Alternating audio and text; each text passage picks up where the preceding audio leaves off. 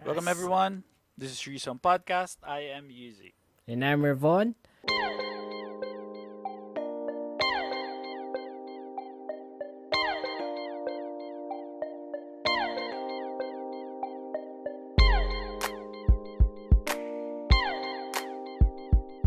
Yes, and welcome again dito sa ating uh, Threesome Podcast Buhay Abroad episode 43. Yan, dito lang yan sa Threesome Podcast. And uh, yung episode natin ngayon, dalawa lang ulit kami ni Yuji. Um, bakit ba yan, Yuji? Eh, medyo may pinagdadaanan po ang... May family matter pong inaano si Carlo po ngayon. So sa mga fans po ni Carlo, pagtsagaan nyo na muna po kami dalawa nila po. Pasensya Oo. na. Hopefully Yes, by yes. next week, nandiyan na si Carlo. Samahan tayo ni Carlo next week. Kaya Mm, yan. sa mga nakikinig po sa atin palagi sa YouTube, maraming salamat. Sa Facebook palagi, yung community po natin. And yung mga bago po nakikinig sa Spotify po, marami marami po salamat. Libre po lahat yan. So, download nyo lang, follow lang kayo, subscribe na din po kayo. Malaking tulong po sa atin yung palakihin po natin ang community. Para marami tayong mga kababayan natin around the world na pwede natin makausap at matulungan. Yes, yung yung fellow Filipinos makapag-share ng stories, experience and learnings yan sa atin. So may mga part ng mundo na hindi pa natin na-reach. May mga gusto tayong malaman na information about dun sa country na yun and yung experience nung nung Filipino na nandoon. Ayan, ma-share natin. Yes, welcome, welcome again. Episode 43 ng ah, Buhay Abroad. Dito lang yan sa Threesome Podcast. Let's go. So ngayon ang guest natin from Edmonton, Canada, Mr. Philipson Palyarca. Welcome, sir. Alright. Boys, good morning. Good morning. Yun, Good evening dyan morning, sa bro. Pilipinas. Yes, good day, good day. Maraming maraming Kumusta? salamat, bro. Mhm. Ayos lang, Thanks. no worries. Oh, thank you sa time, no? Medyo yung, Yeah. yung time natin, time difference. Palagi, medyo- palagi natin nai-istorbo yung mga nasa West eh, yung mga nasa Amerika, yung mga nasa ano, palaging umaga namin nagigis kaya pasensya na sa mga kaibigan natin dyan. Mm. Okay, Pero pare. buti pinagbibigyan, pinagbibigyan yung Threesome Podcast. Maraming maraming Ayos lang, pre. Ang, actually, nag, nag-message sa akin si, si Yuji, sabi niya, bro, favor naman. Eh, ang, ang bed and connection, matindi yan. eh. So, Strong pagka ang, ang bed and brother mo, nag-message sa'yo, ganun ang bungad, favor naman. You just have to do it. So, hindi ko na binasa yung rest ng message niya. I just said, sure bro, no problem. Kasi lang, after a few hours, Mahirap din na-realize pa ko. kasunod nun, bro, pautang. Oh, bro, Ayun na nga Grabe. eh. Yun na, nga- yun na nga Grabe. pare. Kaya, Pag sinabing ko- bedan, tinayuan ako ng ano, ah. grabe, ganun pala Sa, talaga. sabi ko, teka, naka, naka-oo ako, hindi ko alam kung anong inuuhan ko, baka nangungutang yun. Eh, ang bala ko, ako ang mangungutang kay Yuji eh. Sabi ko, na, naunahan ako, bro. Mangungutang daw So- ng time. Ng time Oh. lang. lang, time Oo. lang. Babayaran Ayos naman lang, namin sa susunod yan. Tsaka, Oo.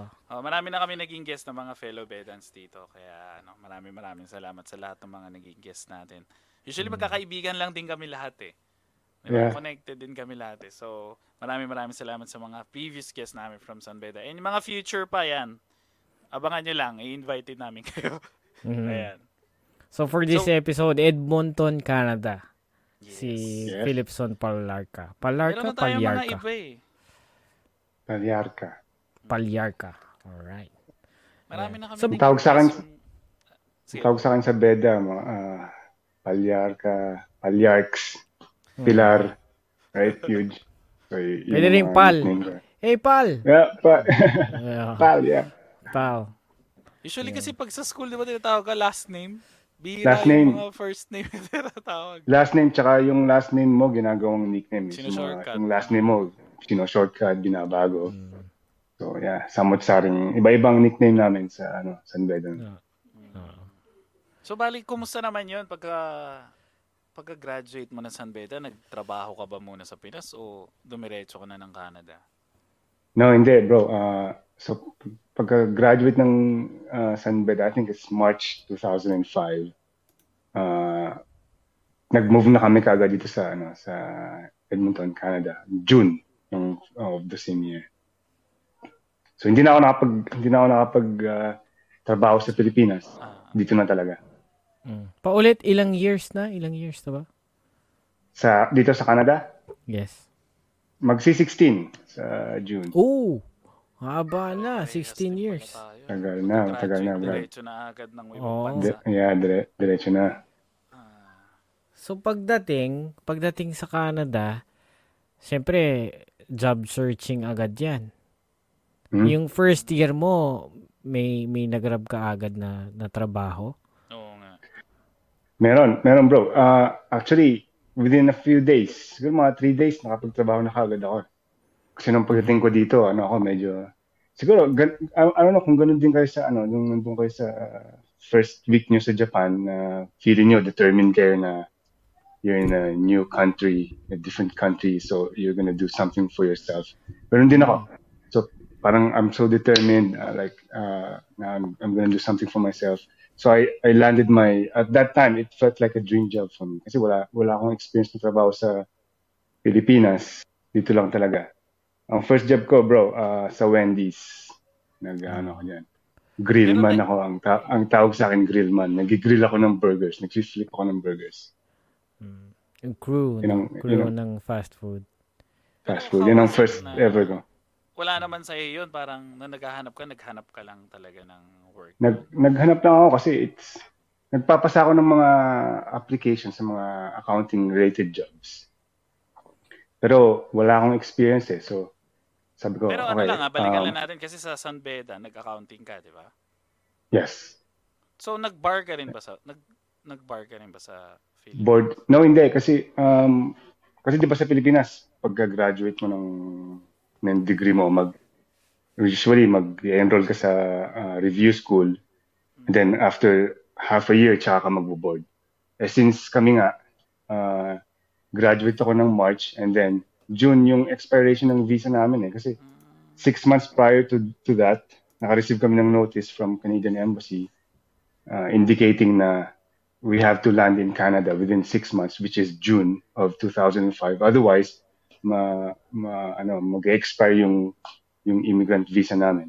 Hmm. So graduate ako ng March, wala na akong time mag mag-board. So ang ginawa ko noon, uh, Oh, undergraduate pa lang ako. Bar exam ba yung sinabi ko Yeah. kanina? Sorry, Ba- bar. sorry. sa, sa, sorry, sa sorry, sa sorry. Sa sa law nga lawyer. pala yun, sa lawyer. Yeah, sorry, sorry. So ang, ang ginawa ko noon, last semester ko ng ng college, so kinukumplit ko yung degree ko, nag, nag ano na ako, nagre-review na ako sa board. Ah, para May, pag graduate ko ng March, May magbo-board na ako. Mm. Ah, kasaw, kasawi ang palad, ano ko lang, ah, conditional conditional passing ako. Ibig sabihin, yung yung aggregate na na grades ko, marks ko sa lahat ng mga subjects ng CPA board, pasado, pero may I think may isa o dalawa akong courses na hindi napasa. So actually sa sa batch namin apat yung gumawa nun. Huge. Ma, don't know kung kilala mo kilala mo sila si Jeffrey Obmina. Kilala mo ba siya? Sa, hindi. sa mukha Si Raymond Raymond Santos at saka si JC Celebrado. Ah, So si Raymond Santos at saka si JC Celebrado nakapasa. So naging CPA din sila kagad nun. Ah, kami ni, ni, Ob, ni Obina, pareho kaming conditional. And I don't know kung coincidence to, pero yung dalawang nakapasa, walang girlfriend. Kaming dalawang ah, conditional passing may. parang may nasisisi, may sinisisi ba? Parang gano'n. Ano naman siguro sini... CPA. Anong anong ano yung CPA? sa Pilipinas, Certified Public Accountant. Mm. Dito sa Canada, ang tawag naman dito eh, Chartered Professional Accountant. Oo, Okay. oh, magkaiba. So so the same CPA pero ibang ano ang meaning. Yeah, magkaibang ano. And slightly different yung yung process ng pagkuha mo ng ah, ng ah, CPA. Sa Pilipinas ang tawag natin is license, eh, lis- lisensya. Pero dito ang tawag namin is designation. Mm. Oo. So parang... Ah, so meron kang two na course hindi na ipasa sa Philippines sa board exam mo. Pero Mhm. ngayon, nandito kasi sa description natin, uh, holds a Canadian CPA designation. So meaning to say, Yeah. dyan nakapasa ka. Yes, dito na dito na ako nag ano, dito na ako nag-aral ulit at nag ano, nag na, nakapasa ng CPA dito sa Canada. Hindi ko na binalikan yung Pilipinas. Kasi ah, magastos eh. Yung naka, nakapasok na nung nakapunta na ako dito, ah, ang ang focus ko noon is makapag-ipon ah, para makapag-aral dito. Kasi marami ako na, namimit ng mga CPAs ah, from Philippines. They have 25 years of experience, pero pagdating dito, hindi sila, maka, hindi sila makahanap ng trabaho na related sa accounting. So sabi ko, kahit pa maka, mapasa ko yung CPA sa Pilipinas, pagpunta ka dito, wala naman akong experience. So, baka malamang ganun din ang ano ko. Mm, so, Ah, nakalalabasan sandali ah. ko. I- i-connect lang Pag-i-US. natin, no? So, kanina, first job mo is Wendy's. And Mhm. then, yung, yung journey mo hanggang makakuha ka ng ah, ah, designated CPA, paano yung journey mo nun? From Oh, Wendy's. It's yeah. So so so all right. That's that's a good uh, question. So so from Wendy's, feeling ko ah, ano na yun eh, ah, talagang dream job na yun kasi I was 20 years old. Wala akong trabahong wala akong experience ng trabaho. I was making seven dollars an hour. Hanggang sa yung yung may may friend may gathering kami sa ano sa family namin and then yung family friend namin sabi sa akin he bursted my bubble sabi niya you have to ano, you have to quit Wendy's and find uh, ano, uh, a better paying job. So naghanap ako ng iba, uh, naging marami akong marami akong ano pare, uh, tinry na trabaho. Uh, For, for how long sa Wendy's? Ah, ah, months mga lang? Isang, or? mga isang linggo lang ata yun, dalawang linggo. Oh, okay. So, ang next job ko, I think, is nag-salesman din ako sa department store. So, nag uh, ako naman ng uh, sa menswear, sa mga damit, mga sapatos. Uh, ipon-ipon. And then, uh, nagpapasa ako ng resume. Siguro, ah, mga isang buwan lang din yon. Uh, and then, I tried uh, something different. Nag-try din ako ng order picker sa warehouse. Mga pailang-ilang, ano lang, mga isang buwan, isang buwan. I'm just trying ano trying different jobs and trying to find yung something na masusustain ko and na ma, ma, makikip ko para makapag-ipon ako at makapag-aral ulit ako. Um, Ah. isingit ko lang. Isingit ko lang Yeah. bi- yung sa story mo, no? Um, before kasi may, may guest kami na from Cana- Canada din. So, kasama siguro ngayon yung sa journey mo, yung Canadian experience na tinatawag. Yes. Tama ba ako? Tama. So, habang habang reaching dun sa sa, sa goal na gusto mo talaga.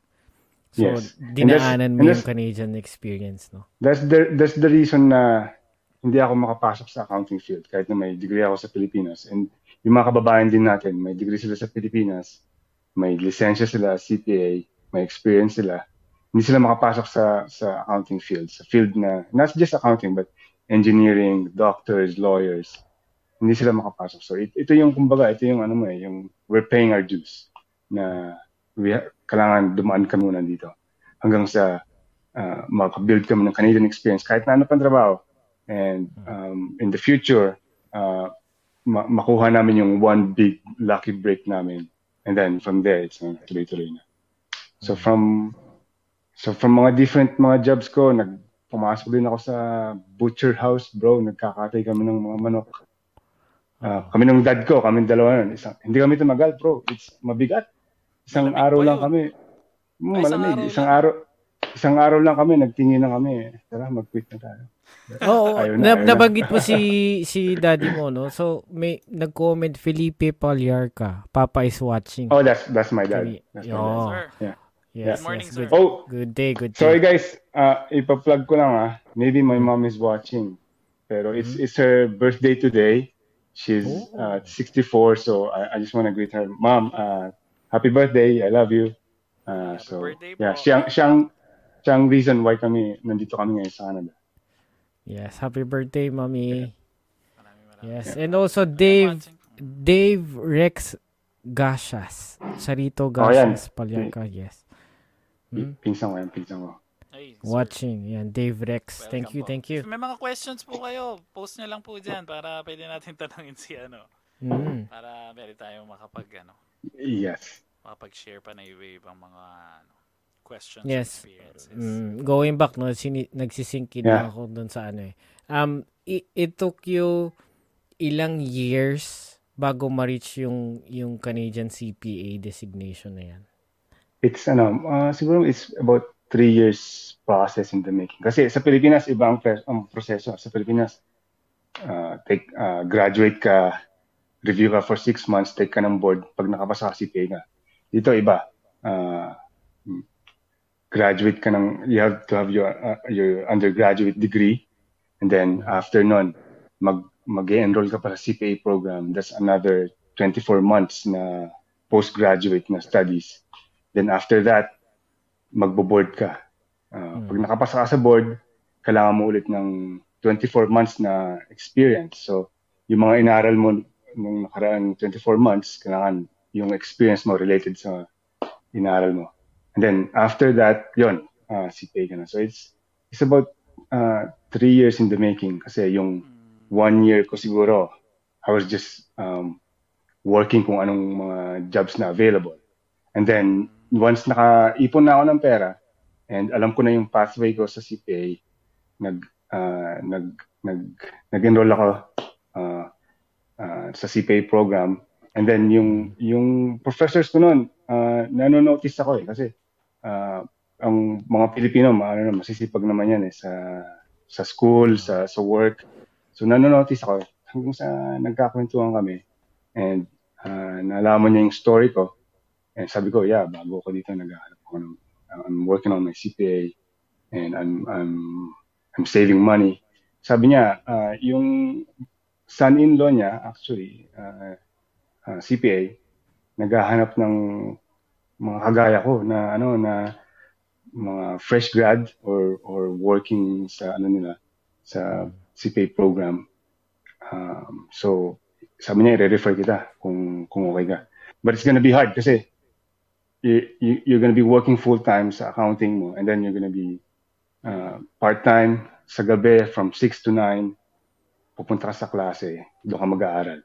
Sabi ko, it's okay. So, yun, uh, napasok ako. And that, that was my stepping stone.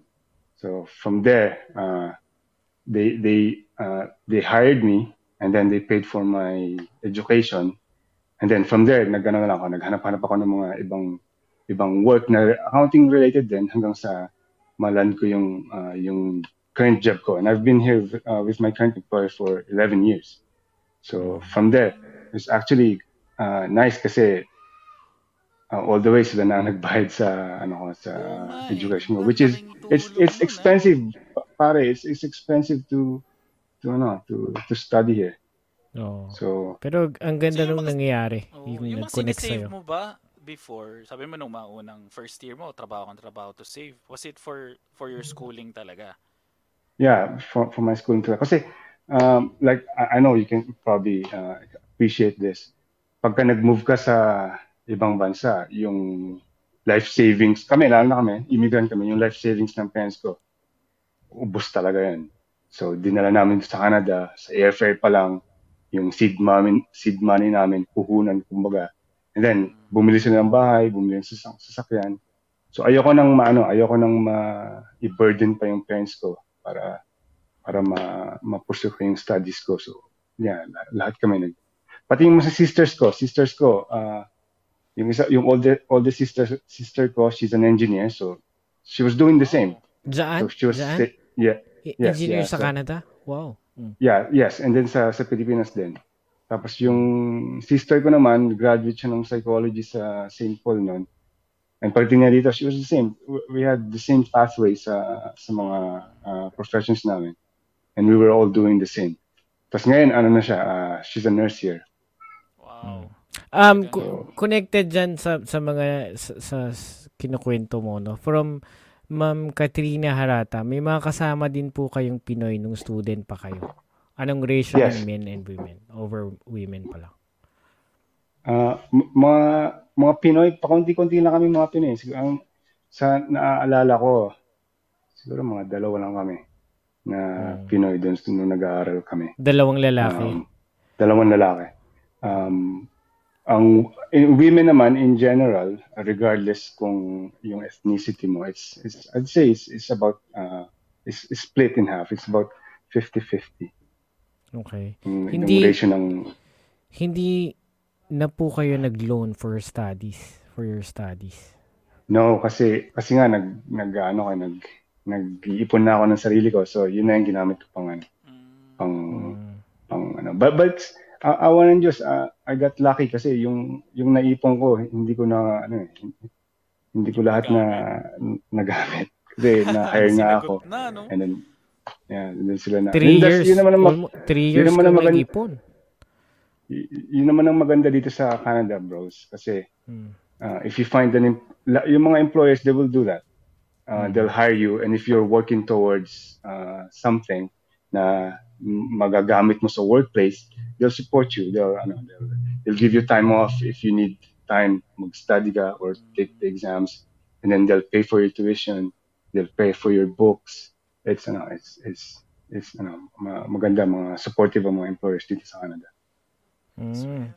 Going back lang dun sa pagiging butcher from Leo Che Alvaran. Tanong ko lang kung ilang manok yung nakatay nila bago nag Wait, naka naka ano ka pa nakaisa ata ako kasi yung yung manok ma, ano, eh, madulas, madulas yung skin ng manok. Pero gi- ginaganon din ba yung ano?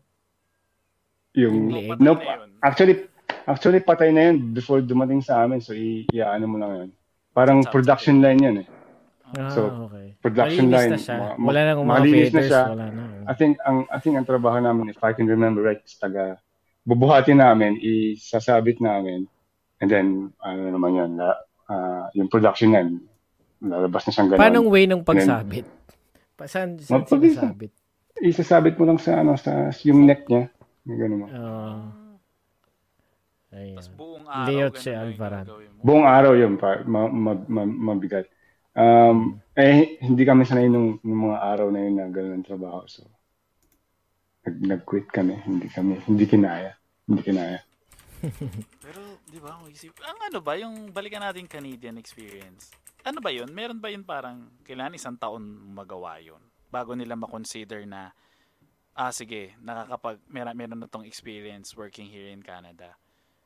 Yeah. O, nagkaroon, meron talagang, pag nagkaroon ka ng talaga ng break, eh, suswertehin ka makapasok doon sa field na gusto mo. I think depende sa employer, bros eh. Kasi like ngayon sa sa workplace ko, like I've I've sat sa hiring interviews on the other side.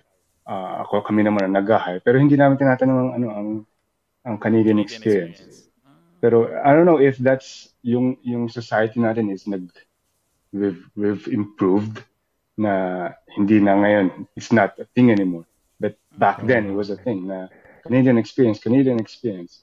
Hmm. Pero ngayon, I don't know kung kung hindi na ngayon tinatanong yan. Pero siguro depende rin sa ano eh, sa employer kung anong hinahanap nila.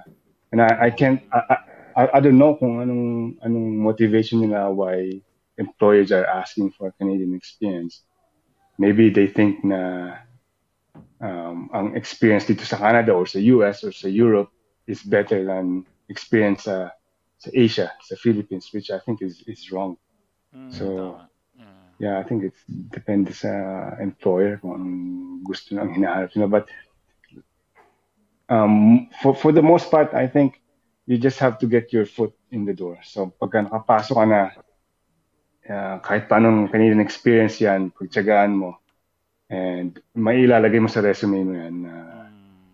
graduate ka ng Pilipinas and then nag-work ka dito sa kahit na anong trabaho, uh, it's a Canadian experience. Ano pinakamasarap, depends- ano pinakamasayang naging trabaho mo doon?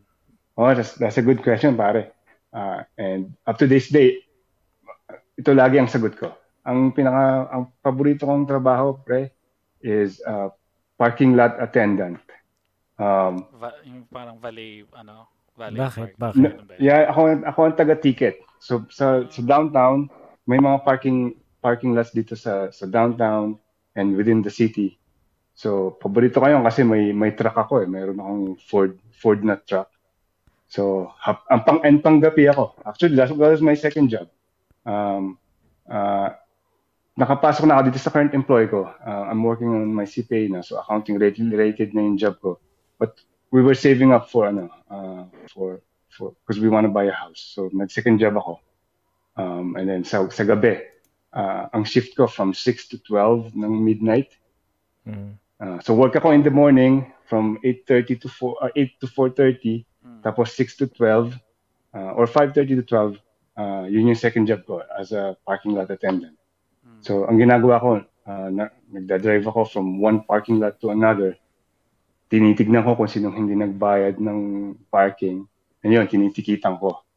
Oh. Ayos kasi wala akong boss eh. It's something na hindi ko hindi ko na naranasan. And by by that time, uh, siguro nas, may mga three or four years na akong nagtatrabaho sa accounting. So, sanay na ako sa accounting na yung boss mo nandyan lagi sa'yo na, hey Phil, where's this? Where's that? Yung deadline, ganyan, di ba? Na laging nasa, nasa shoulder mo yung boss mo. And, and then for a change, wala akong boss. And e- every time na kung gusto kong, kung gutom ako, ano ako, ah mag stop by ako sa drive-thru, bibili akong kape, bibili ako ng donut or whatever. So I did that for um siguro mga less than a year hanggang sa makasave ako. And that's that's my that's ano, that's my favorite jobs, man. Job, man. Uh, I wish na uh, makakabuhay ng pamilya yung ganong ano, wage. Oo. Para hindi na ako magko-quit. Pero hindi, Oo. hindi. Iba Ano, pa ah, rin, di ba? Meron Yeah, na wait ako- lang, wait lang. Ba- babatiin muna natin. Greetings muna kay kay Joy Rice. Uy, hello. Yes, so dumaan siya, Hello. dumaan. Thank you, thank Hello, you. hello. Abangan niyo, And- watch kayo ng ano niyan, podcast niyan sa Spotify. Humor Me Yes. Joy, yan. Humor Maganda Me yung mga Joy. podcast niyan. Correct, correct. Thank you. And also, Rai, madami ba mag-apply for work ngayon? Like planning to try my luck if ever. Sa Canada, no? Sa Canada. Ah, d- ah, depende sa ano eh, sa part ng Kilala mo Canada. ba yan? Yung pinsan ko? Si Rai? Hindi. Oo. Hindi. eh. Hindi mo, hindi mo ko siya- maala. Na- Sa San Beda ba yan? Hindi, hindi, hindi. Taga Basta. Eh, kasi di ba yung dinadala ko kasi yan. Eh, oh, napakit sa sa nung high school ba nadala ako nakalimutan ko na baka nung ano. Mm. Sige, go, go, go. Sorry, sorry, sorry. Alright. Mm. And also, uh, nag, ayan, si Joy Rice. Sir in Canada. Hello daw. Hello? And from Si- Man, Ma'am Katrina again. Teka lang, balikan mo na natin yung question ni Ryan. Hindi natin nasagot. Ah, hindi pa ba? Ay, Hindi pa ba? lang. Sorry, Yeah, sorry. de- depende sa ano, um, depende sa part ng Canada. Pero dito sa Edmonton, sa Alberta, uh, well, g- gawa nga ng COVID, ng COVID, so medyo nag, nag maraming businesses na ano na na struggling, maraming mga jobs na na ano na apektuhan. And yung Alberta is ano as an, an oil rich province, so mayroon kaming oil dito. So Mm. Ah, and then yung oil pababa ngayon eh. Kasi dahil nga ng yung electric vehicles, di ba? So yung yung demand for oil is going down. But maraming jobs dito, ah, mga mga pre sa Canada, especially here dito sa Alberta, Edmonton and Calgary. Maraming jobs dito. Um, you just have to have the right mindset. Na if you just roll down your sleeve, roll up your sleeve, um, put your head down and get to work. Uh, three within three years, five years, pare aasenso ka. And I've seen it. Uh, um, I've seen it happen sa mga immigrants dito sa Canada. Uh, whether they came from the Philippines or from Ontario or Vancouver. Uh, So, within five na- years, pare, uh, aasenso sila. Nabanggit mo may maraming jobs na available, no? Paano kung galing ka sa Pilipinas? Anong way para pa, pa, paano ba? Para sa mga ibang Filipinos na hindi alam o gusto nilang pumunta ah, ng Canada. marami kang maraming avenues pare. Uh, una is pwede ka mag-apply as as immigrant. Pero may criteria na Point system. kailangan ma, ma- yeah, point system. So if you're a professional or yung yung yung job mo is so unique and hindi mahanap sa Canada, walang qualified na na people sa Canada, uh, you can you can apply or pwede kang i-sponsor ng employer mo. Uh, so from from Canada, um, they'll bring you here and then you'll stay here for for two years and then pwede ka na after two years pwede ka na mag-apply ng permanent uh, uh, residence. Mm. Uh, so yun, yun yung yun yung mga most popular na way mo or entry mo dito sa Canada. Ako gusto kong mag-try. Gusto kong mag-try ng work from home. Pero yung company sa Canada. Mm. Yun yung medyo nag-search pa ako. Ma'am Joy Rice, baka meron kayong idea dyan. Uh, more on It's- it's- Freelance, ah. And it's it's probably mas madali na ngayon dahil sa like, everything's. Remote, moving diba? Online, Remote. remote. Yeah. Mm. Balikan Gig- ko lang gig si Ma'am- Gig? Sige, sige. Oh, okay. gig economy. Uh, sasabihin ko sana uh, Fiverr. Uh, narinig mo ba yung Fiverr? Five. F-I-V-E-R. F F Ah, parang- E F I V E R R I think. It's a gig. No. It's a gig marketplace. Mhm. So si- sign up ka, na sign up ka doon. Ah. Sign up ka doon and they'll connect you with um, uh, people who are looking for free, freelancers. Anywhere from designing a, a logo or uh, creating videos for them, um, Mm. writing up resume or Ayun! designing a spreadsheet. Sakto! Yeah. Mm. Saktong-sakto yun. Eh, alam din ni Sakto yan, Mare. Joy. Joy Rice of Fiverr. Thank you, thank yun, you. Balikan natin. Fiverr, oh. Yes, oo nga eh, oo nga eh. Balikan natin si Ma'am Katrina Harata. May, meron siyang ano eh. Ah. Nasa Canada siya Um, ngayon, di ba? Mm-mm. Si Ma'am Kat. Ayan, in exchange for the company support, ilang years po dapat mag-serve or work sa, kan- sa kanila? Uh, d- depende. Uh, pero yung- mostly wala. Walang, walang no strings attached. Wala kang Yeah, so contract, you walang ganun. Nung pinag-aaral ka nila, wala. No, wala, wala. So you can you can go there. Y- yun na nga lang. Uh, most of the time, uh, ano kayo, ma, kung ba makukonsensya ka na, oh, Ah. Pinag-ano nila, pinag, pinag-aaral Tsaka ka. yung But then, connection, siyempre siguro connected lahat ng network dyan. Pag sinabi, ito pinag-aaral ko to, tapos umalis lang to bigla. Baka dito trustworthy. Baka pag pumasok, eh, iwan ka lang din. Di ba? Yung mga ganong. but, but no, it's, it, hindi pare, hindi. Uh, it's, ac- it's actually, ano, like a, a common practice. It's accepted na yung, yung employers, they're making an investment sa'yo. Uh, as long as you, you choose to stay with them. Right? So habang pinag-aaral ka nila, nagtatrabaho ka sa kanila, uh, ang ang view nila is napapakinabangan ka nila. But then if you choose to leave, uh, wala silang magagawa because you, you have every right to do that. And then you move on sa other company and they won't take it against you. And that's Oo. y- yun lang y- and din ganun lang din ang ginawa ko na uh, na na experience ko na na ganun ang gagawin na pinag-aaral ako. But then I was constantly looking for something uh, na mas mataas ang, bayad. So I, I'm- I was jumping from job to job. Okay, after a few months here, I'll go here. And a few months there, I'll go here. Hanggang sa na, na ano ko na, na reach ko na yung current employer ko. Parang tama Yung- ba yung i- hindi hindi ka ba nag nagsisi na ganun yung ginawa mo jumping to ano na naghanap ka ng ibang trabaho instead na dahil pinaaral ka nila nagstay ka na lang sa kanila wala namang No. pagsisisi na No, walang pagsisisi kasi yung bosses ko, they were encouraging me na oh, okay, ito ang ito ang pathway mo. We're, we're gonna uh, groom you. But then at some point when you're ready, you have to ano, you have to you go. can you have fly to do now what's- oh, you can You can, fly yeah, exactly. You, you can do what you can do what's better for you. Oh. Okay And- naman siguro yung and- ganun. Basta you don't burn the bridges nga yung sinasabi nila. Di ba? No, Mm. no, Basta and they maganda- they, they probably go. did the same when they were ano when they're when they're um starting pa lang uh, no? starting. Yeah, yes because it's ano, kapatid iba-iba eh. ah, Pag, Sorry. Pagka-start, pag-start mo dito sa Canada, ang, ang, you, you'll start from the bottom. Gets mo? So, yung, yung makukuha mong job, it's not, it's not the best job.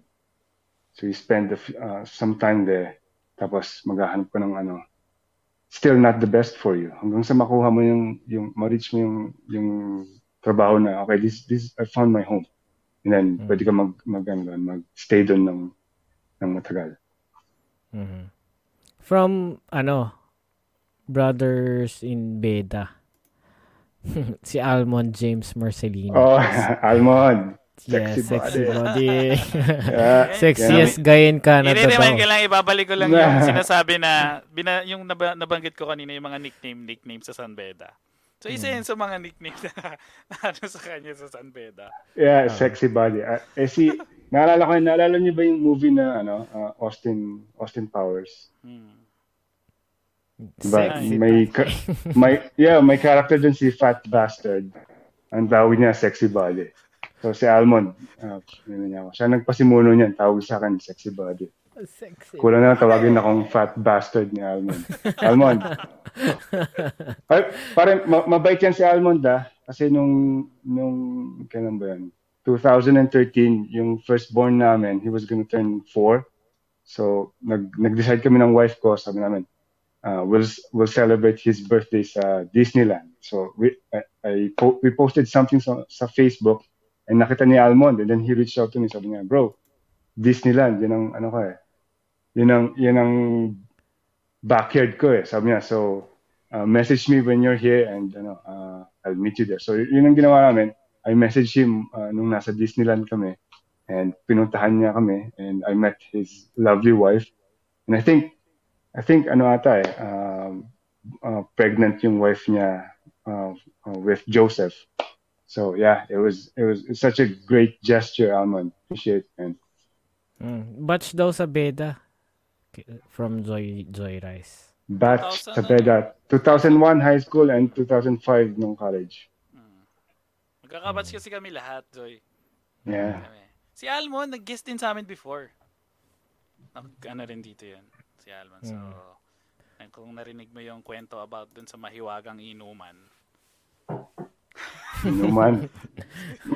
well, di ba, May- marami mga inuman na story eh. Mar- May mga ganyan-ganyan. Yeah, best batch 2001. Teka lang, bakit yes, pa ano?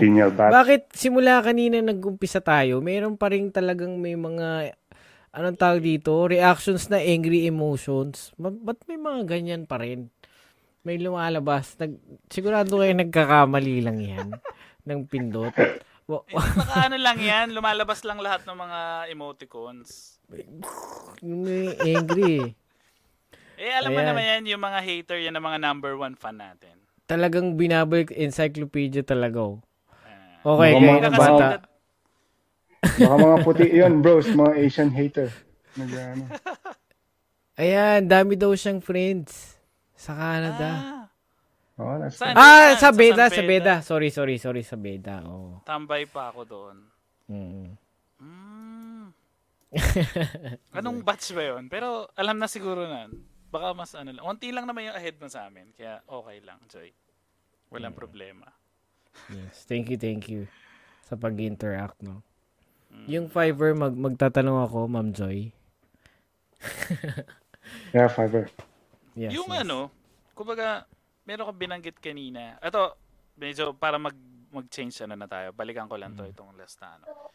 Kasi tatanong ko dapat kanina, yung sabi mo naging masaya ka yun, naging masaya ka dun sa isang naging parang work mo na parang yung mag valet, magpa-parking ano ka lang, 'di ba? Attendant. Kung Yeah. mataas lang yung sweldo nun, siguro baka nag-stay ka, sabi mo nga.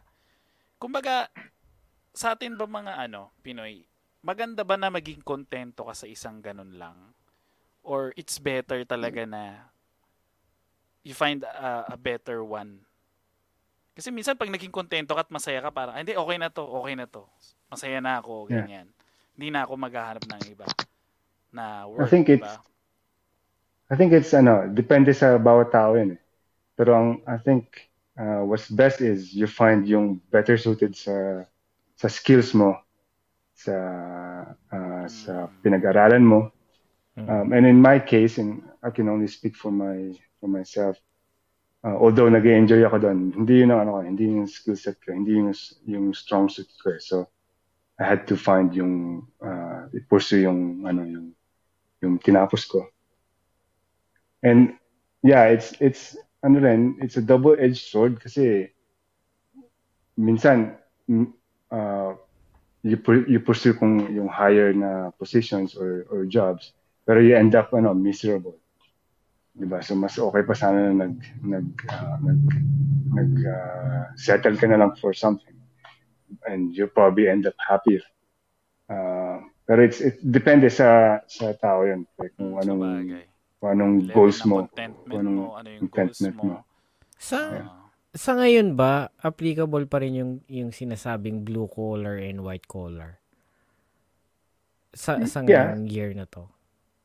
Yeah, So- uh, applicable kasi usually ang blue collar is ano uh, mga labor. Uh, and then when you say white collar, mga nasa uh, nasa office, Office. or professional jobs. Hmm. Pero So yung yung desi yung level, yung level siguro Yes. ng tingin ng mga tao. Kasi dati siguro ang tingin medyo pagka labor ka mababa. Ayoko ah. But An- the- wala akong- ang difference akong- dito sa Canada pare although there's there, there's that ano distinction between blue collar and white collar when it, uh, when it comes to ano uh, to earning wala wala ano pantay-pantay even yung mga blue collar sometimes sila pa ang mas malala. Same dito yung sa Japan. yung yung yung neighbor ko pare uh, he's ano he's retired na but he's a carpenter Sabi niya, nakakakwentuhan ko, he moved from Nova Scotia, I think it's in the East Coast. He, he was 50 years old with his wife. Sabi niya, he had no money and ang ang belongings lang nila is is a small bag. Pero nagpunta sila dito sa Edmonton para uh, for job opportunities. He was 50 years old. Ngayon he's he's retired and pa, pa travel travel lang sila na nakakausap ko ah, saan ka punta ngayon uh, punta sa Mexico punta sa Europe uh, meron silang cottage uh, tuwing tu, tuwing um, sa summer pa, back and forth punta lang sa cottage nila and he's a carpenter and he's he's well off he's he's living well so dito sa Canada we're, we're all equal yung yung kap, may kapitbahay ako uh, business owner Uh, meron akong kapitbahay naman. Eh, ewan ko anong trabaho ng pare, pero papalit-palit yung sasakyan. Parang eh. nakakatakot yun. Ah. eh, yun nakakatakot. I know. Pa- hindi ko alam kung drug dealer yun o ano, pero papalit-palit. It's- literally, bro, uh, walang walang bola. Monthly, uh, ang sasakyan niya, uh, Porsche or or BMW uh, or um. Mercedes. Baka car Baka dealer. lease. Um, Audi, baka, baka ano. Pero Baka lease. hindi ko nakakakwentuhan eh. So, natatakot akong ano. Uh, kumaya may Russian accent yun eh. Na, From si si Rai Caholis, dapat mag-ano siya eh, guest host siya eh. Kaso hindi siya makapasok eh. Device not connected. Pero meron siya ulit ano, meron siya ulit question. Meron pa din bang Bay and Zellers sa Canada? Mer- meron pang Bay, wala nang Zellers. Ano yung Bay and Zellers? Yun yung parang department store dito sa ano, sa Ah, Canada. okay, okay. The Bay is Anong parang yun difference? pinaka-SM. Yung Zellers. Ah, name yan, name yan. Yeah, uh, mga ano yan, uh, department store dito sa Canada. Mm. Uh, I think the Bay is the biggest ano, re- retailer department store dito sa Canada. And Zellers, hindi ko na alam kung ano nangyari, but wala nang Zellers ngayon. Paano mo nalaman yan, Rai? Nakapunta ka Ray. ba Canada? Galing mo ah. Hindi, siyempre, nag-reserve ng mga ano yan. Isa sa mga guest host dapat na yan si Ray Caoles. Kaso nga lang, ay, Oo. medyo Nag- nagtotopak yung... Nag-apply ka ba dyan, Rai? Oo nga, baka Si- yan ba yung gusto mong applyan? Na, natanong na raw ba to kanina? Do they accept accept immigrants now, COVID era? At parang yung Um, tanong I- ni Rai, Rai I, kanina. I think so. I think that we're always open yung yung Canada sa mga immigrants. But I think may may quota-quota na ngayon eh. So um, may they're they're only looking for a certain number of immigrants. Mm. And after that, I don't know kung if they're still um, accepting. Oo. Pero yeah, uh, go sa ano sa in, sa website ng ano ng Immigration Canada and maraming mga information doon. Mm, last na question from me, ang dami kasi. Ano usually That's- that's good. ginagawa nyo pag winter? Yun. Pastime, Oh, hobbies, yeah, yeah, weekend winter, winter. activities pag DBC. Yeah, that's that's good. Um, maraming maraming um, pastime dito. Uh, winter, you can go to the mountains, you can ski. Uh, if you're into that uh, activity. Kami hindi ano, kasi, kasi si Ma'am Katrina kasi. Ano, Nag-hike siya parati eh. Oh, nag-hike. Tapos nagsusuot siya nung ano, yung yung tennis racket, yung lalagay sa sapatos. Anong tawag doon? Yung para Yung may makakalakad ka ipin? sa snow. Yung may Hindi, ipin. makakalakad ka sa, ah, anong tawag nito? Yung, Ma'am Kat, ano nga yun? Yung sinusuot mo sa shoes mo? yung racket, yung susuot mo sa paa mo para makalakad ka on top of the snow. Hmm. Ano bang tawag dito? Sinabi? Oh, basta Saka yun. yung nagcha-chop siya ng wood. Yung mga wood, di ba? Nagcha-chop siya. Iniitak niya yung ano eh. ayos. Kakaibang ano yan eh. Wonder Woman yan eh. Si Snowshoes. Ma'am Kat eh. Snowshoes daw. No. Snowshoes. ah. Snowshoes. Yeah, s- snow boot. Yeah, so so back sa mga activities. Ah, pero kami hindi kami ano eh, hindi kami winter activities. So pagka winter uh, usually and we're, we're we're busy with ano with yung day-to-day namin and weekends. We're busy with kasi yung mga anak namin uh, involved sa sports eh. And when you have ano, when you have kids in sports it's it's so ano time consuming na we barely have time for ano for na mag mag-leisure. Ang ang pinaka leisure and ang R&R namin is after after a a long day at work we're we're picking up our kid and we're driving them sa hockey practice or basketball practice or soccer practice nila every Adult weekday. youth yan. Yeah, Youth uh, just youth. adults. Just just Oh, youth. just yeah. youth, no. Yes, youth, youth. So, and then weekends may mga games. Uh, so, during the week, uh, week, week, weekdays, sa gabi, dun yung mga practices nila. And then sa weekend, dun naman yung mga games nila. Paano yung So- time, sa isang araw niyan, bigyan mo ko ng, yung isang araw mo, paano mo Oh, ginagawa? sure.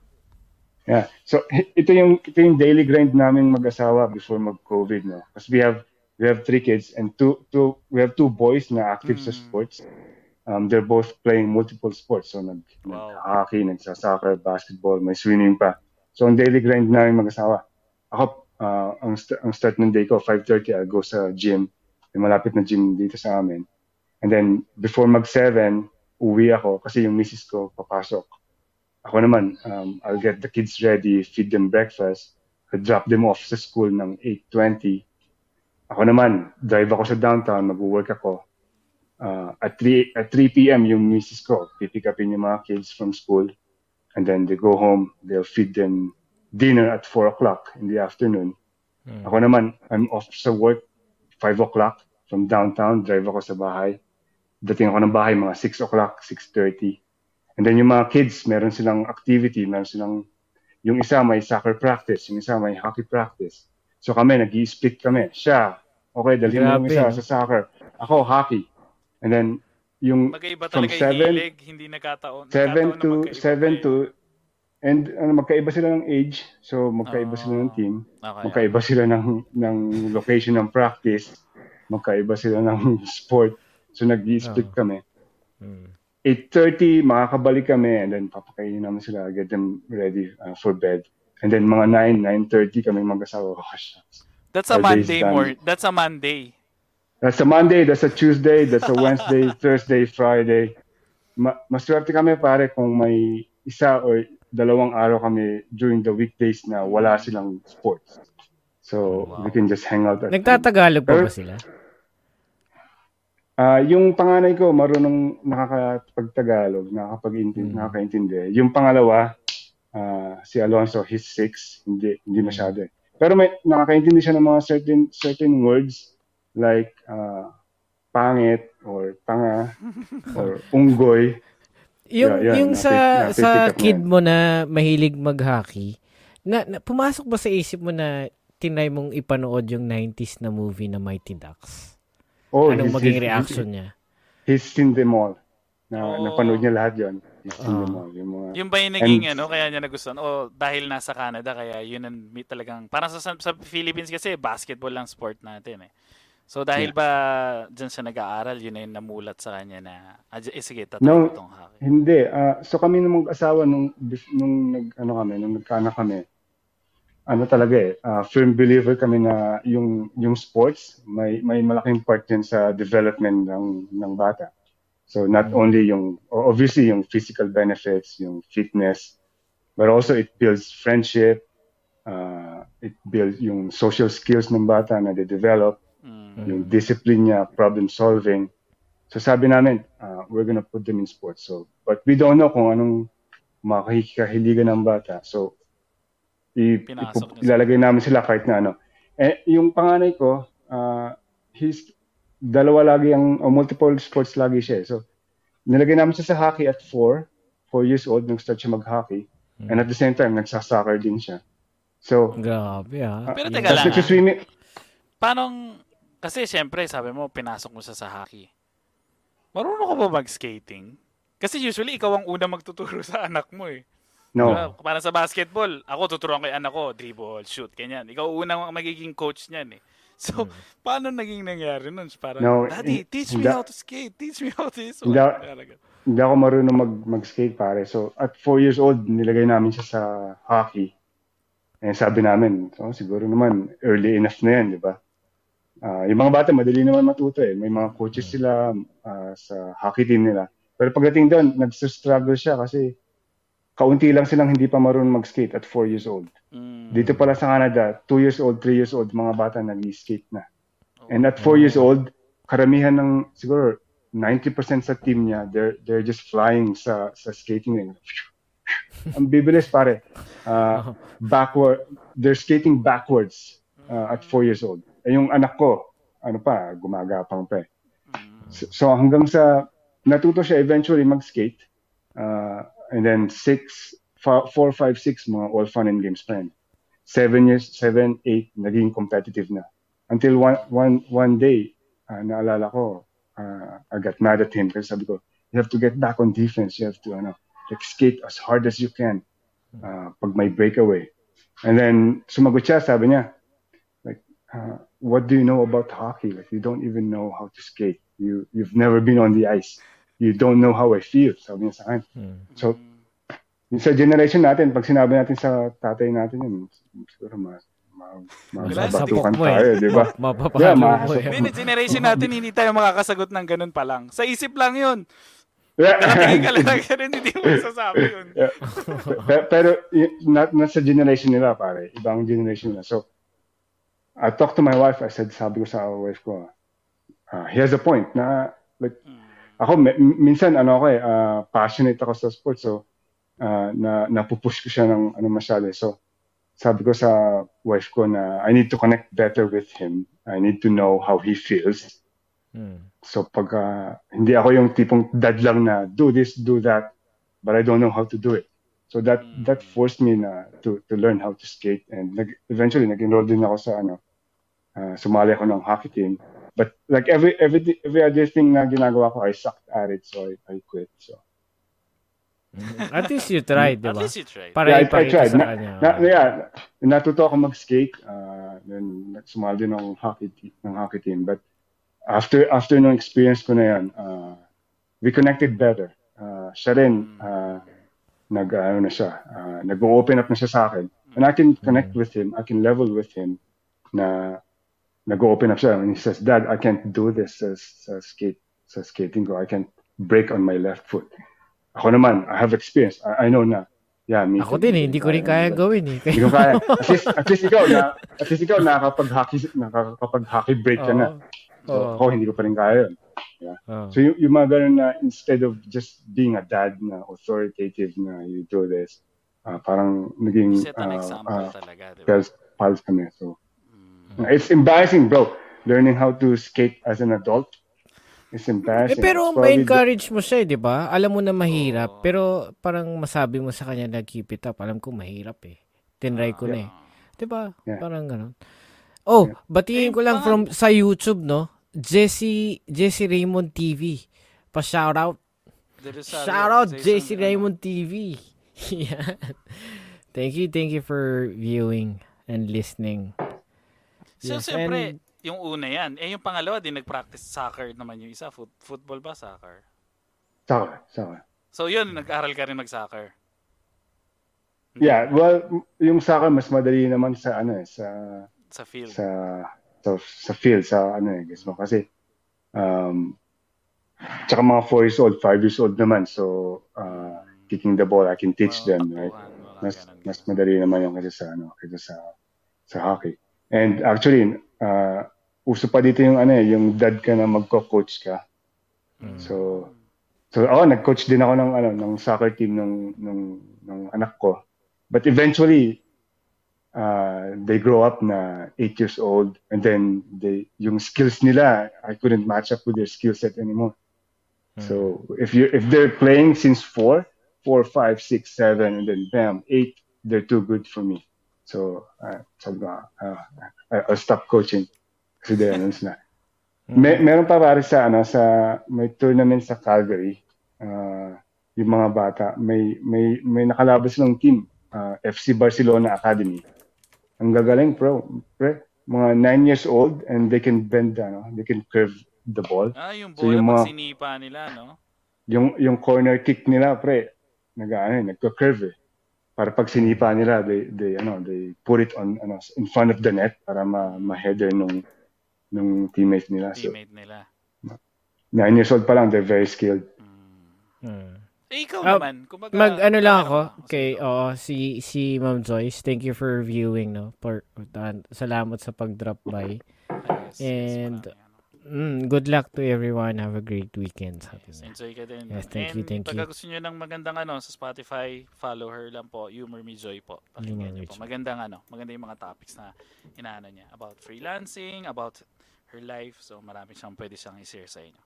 Sa Ikaw Pinas naman yan. bro, kumbaga syempre yung mga anak mo may mga sports. Ano naman ang medyo ikaw, saan ka naman Kasi nakikita ko medyo fit ka eh. Ano saan ka naman nag-ano ngayon? Nag-lean, ano bang ginagawa mo? Syempre, para naman Um, puro ka lang work, puro ka lang work. Meron ka bang activity na pinasukan or events na sinasalihan din? Nung ano, ah, nung mas malate-late sila, mas madaling mag ano, mag to pursue my own passion, eh, guess mo. Pero once nung lumaki-laki na sila, mas mahirap na. Pero ah, before nasa ano ako na, ah, I, I was hooked sa obstacle course racing. Yan, yan, yan yung ano ko, passion ko na nagdumadayo kami sa out of town. Minsan nag, nagpunta pa ako ng Ontario para mag-race. Eh, yun, yun naman yung ano, yun yung pinus Race para lang? sa akin. Yung Race Obstacle course. Yung OCR. Parang yung parang? Spartan Spartan race, Oh, yun yung parang ano nila, yun yung ano nila obstacle sa course racing. Sandali. Ito ba yun? Yes. sa sa ano naman yan sa Ontario. Uh, Blue Parang Mountains, Ironman? Parang mga ganon? uh, is Ay, Ah, Ironman ba tawag pa- doon? parang kasi ang Ironman Ah, is ano eh, swim. swim bike run. Swim big. Mm. Ito, it's obstacle course racing. So, sa Ontario, in the mountains, it's a 15 kilometer race. And then, I think 30 plus na obstacles. So, yan naman yung Astig. in- inampit ko. Parang puro It's- upper it's- body strength parang- lahat yan ah. It's, it's, Ang it's hirap different. It's a little, it's a little different sa Spartan, bros. Kasi yung Spartan, uh, may way out ka eh. If you can complete, complete an obstacle, pwede ka mag-burpee. So, halimbawa, hindi mo kaya yan. Uh, mag-burpee na lang ako ng 30. Okay, and then you can move on. Dito sa yung sa OCR World Championships, kailangan obligado kang i-ano yan, i-complete yan. Kung hindi mo ko-complete, you're out. So ano ka, DNF ka. Wow. Did not did not finish. So ilang, Mm. kasi OCR. alam mo, tiningnan ko nga yan, nung sinend mo sa akin, tumingin ako sa YouTube. Grabe as in, babae lalaki yan, di ba? Walang ano yan, iba-iba, ang daming participants, 6,000 plus participants from all Yeah. over the country, di ba? Ay, over, oh, Mm. sa buong mundo yan, di ba? Yeah. Mhm.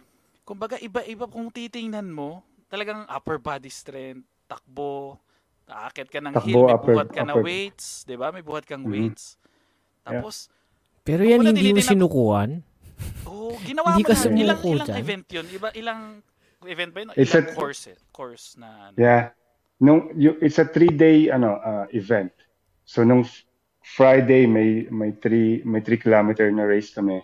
It's a short short ano naman yan, short course. It's it's hard. Pare, yung 3 kilometers. Alam mo ma- maigsi lang 'yon. Pero you're doing obstacles back to back, back to back. Obstacle, obstacle, obstacle. So it's ang hirap sa ano upper body. Mas mahirap Tapos kaysa Saturday- sa skating yan. Kasi more on upper mahirap, body. mahirap. Kasi aakyat ka ng ganun, kaklimb ka more on. Mahirap, mahirap. So that's Friday. Tapos Saturday naman, yan yung 15. Yan, yung, kumbaga yan yung main event. Uh, 15 kilometers naman yun. Uh, and then about 30 plus na ano na na obstacles. And then Sunday, team event naman yun. So may tatlo kaming tatlo kami sa team namin. It's a relay. So so it's ano, it's tiring, bro. It's Yung Bigurin mo, stamina. nagre-race ka. Nagre-race ka Pare. tatlong tatlong araw back to Pare. back to back. It's, it's Iba, iba. hard. Ako para sa Oo. akin, hindi ko kasi magagawa yun. Kaya pare. Yung stamina, di ba? Matindi yung stamina Astig mo. yun, May- ah. Astig yun, bro. May, yeah, ma, ma- yung yeah, mas mahirap siya kasi puro puro siya obstacle of upper body compared sa Spartan. Ang Spartan naman mahirap kasi distance naman eh. It's, it's a runner's game. Meron pa akong sinalihan sa Spartan Ultra Beast. It's ano, it's 60 Ultra kilometers pre in, in the mountains. 60 kilometers Wow. and i-cover mo na distance plus obstacle na about 60 60 obstacles. So I was racing for 10 ano, 10 10 hours 10 hours. in the, in, in the mountains, yeah. Sarap i-try. Gusto ko i-try. Ang Gusto sarap. i-try. But it's it's Gusto ko i-try. ang masama nun pare kasi ano dun sa Spartan yung Ultra Beast kasi dapat lahat kaming family ano eh Kasali. kasama. No, Mm. ah, sa, sa- ako lang ang magko-compete pero kasama ko silang lahat. Mag Okay. pupunta kami sa sa ah, I think sa British Columbia yun. Ah, and then I rented a condo. Bumili ako ng champagne kasi ah, sabi ko magfi-finish ako eh. Tapos Mm. magse-celebrate kami. But the night before nung nung event, nagkasakit yung anak ko. So ako lang ang nagpunta doon. So I was I was ano lonely and alone. Then I crossed the finish line after 10 10 10 hours, wala yung family ko, but it's it's okay. Oh. Personal achievement. Kumbaga parang Mm. naging Yes, per- personal personal achievement. Yun yung sabi ko na I had to do for ano uh, For for myself. Actually, I got in, I got shamed into ano into racing kasi yung yung yung pinsan ko, uh, pinsan ng wife ko, tuwing nag he's into racing si ano shout out kay Kuya Ruben. Uh, siya ang ano siya, talagang fit siya, uh, addict siya sa ano sa obstacle course racing. So every time magkikita kami, Phil, uh, obstacle course, obstacle course hanggang sa naririndi na ako. Ko, So yan every time na, sa, may, ano sa- every time may sa Canada. ako eh. Sa Canada Ano yun parang kasi 'di ba sa Amerika meron yung ang tawag dito Sasuke. Alam mo ba 'yan? Ah, Ninja Warriors. Ninja. Obstacle. Ninja Wars, yeah. Ah, Oh, sa Japan din kasi, sa Japan naman Sasuke naman yung tawag nila doon. Yung Hmm. kaso by time naman ata kasi yun eh. Hmm. Yeah. May parang time limit. Sa dyan din ba may time ano rin ba 'yan? May, parang- may time limit din. May time limit din. Ah, Na so may parang- cut-off. Kailangan ma-complete mo yung course within a certain... ano, Wala namang height requirement yan. No, wala. Wala. yung yung world yung world yung world championship yung pinakita mong picture na nakahanga ko doon may may obstacles doon to balance everything may obstacle doon na ano if matangkad ka you're at a disadvantage Hmm. kasi may Parang mga obstacles din naman na Para yeah, rin may Ninja mga obstacles Warriors. din naman na na pag maliit ka you're at a disadvantage mahirapan mo abutin you're- mo. yeah ten, Ah. climbing a 10 foot wall so if you're ano if you're short paano mo yun Ano paano ka ngayon may nakakit ng first 10 ba foot yun? wall Kunyari may first, eh. may second, may third. Wala Yeah, may mga Ah, meron din yun. Meron, may mga nag ah, may podium. Mga pros Anong- yun, bro. Mga mga pros. Anong na- anong goal mo nung before the race or the com- yun sa championship na yun? Ano yung mindset mo going into that? Uh, uh, for me, I just want to prove na kaya kong gawin. Kasi nakikita ko sa nakikita ko kagaya, kagaya nyo. Maybe maybe I was I was ano, one of you guys na it's so hard. na hindi ko kaya, hindi ko kaya. Hanggang sa uh, na, ano ko na, maybe kaya ko. Maybe kaya kong gawin yan. So, I tried it. And yun yung goal ko na uh, ma-finish ko yun, ma- ma-try ko and see if kung magugustuhan ko. Grabe. World Pero it's, it's hard pare. It's hard pare kasi yung races sa ibang out of town. eh. So I'm away with ano from my family. Yung tournaments ng anak ko nami-miss ko. Hmm. Ibig sabihin nami-miss din niya yung Oh. mga hockey and soccer tournaments niya.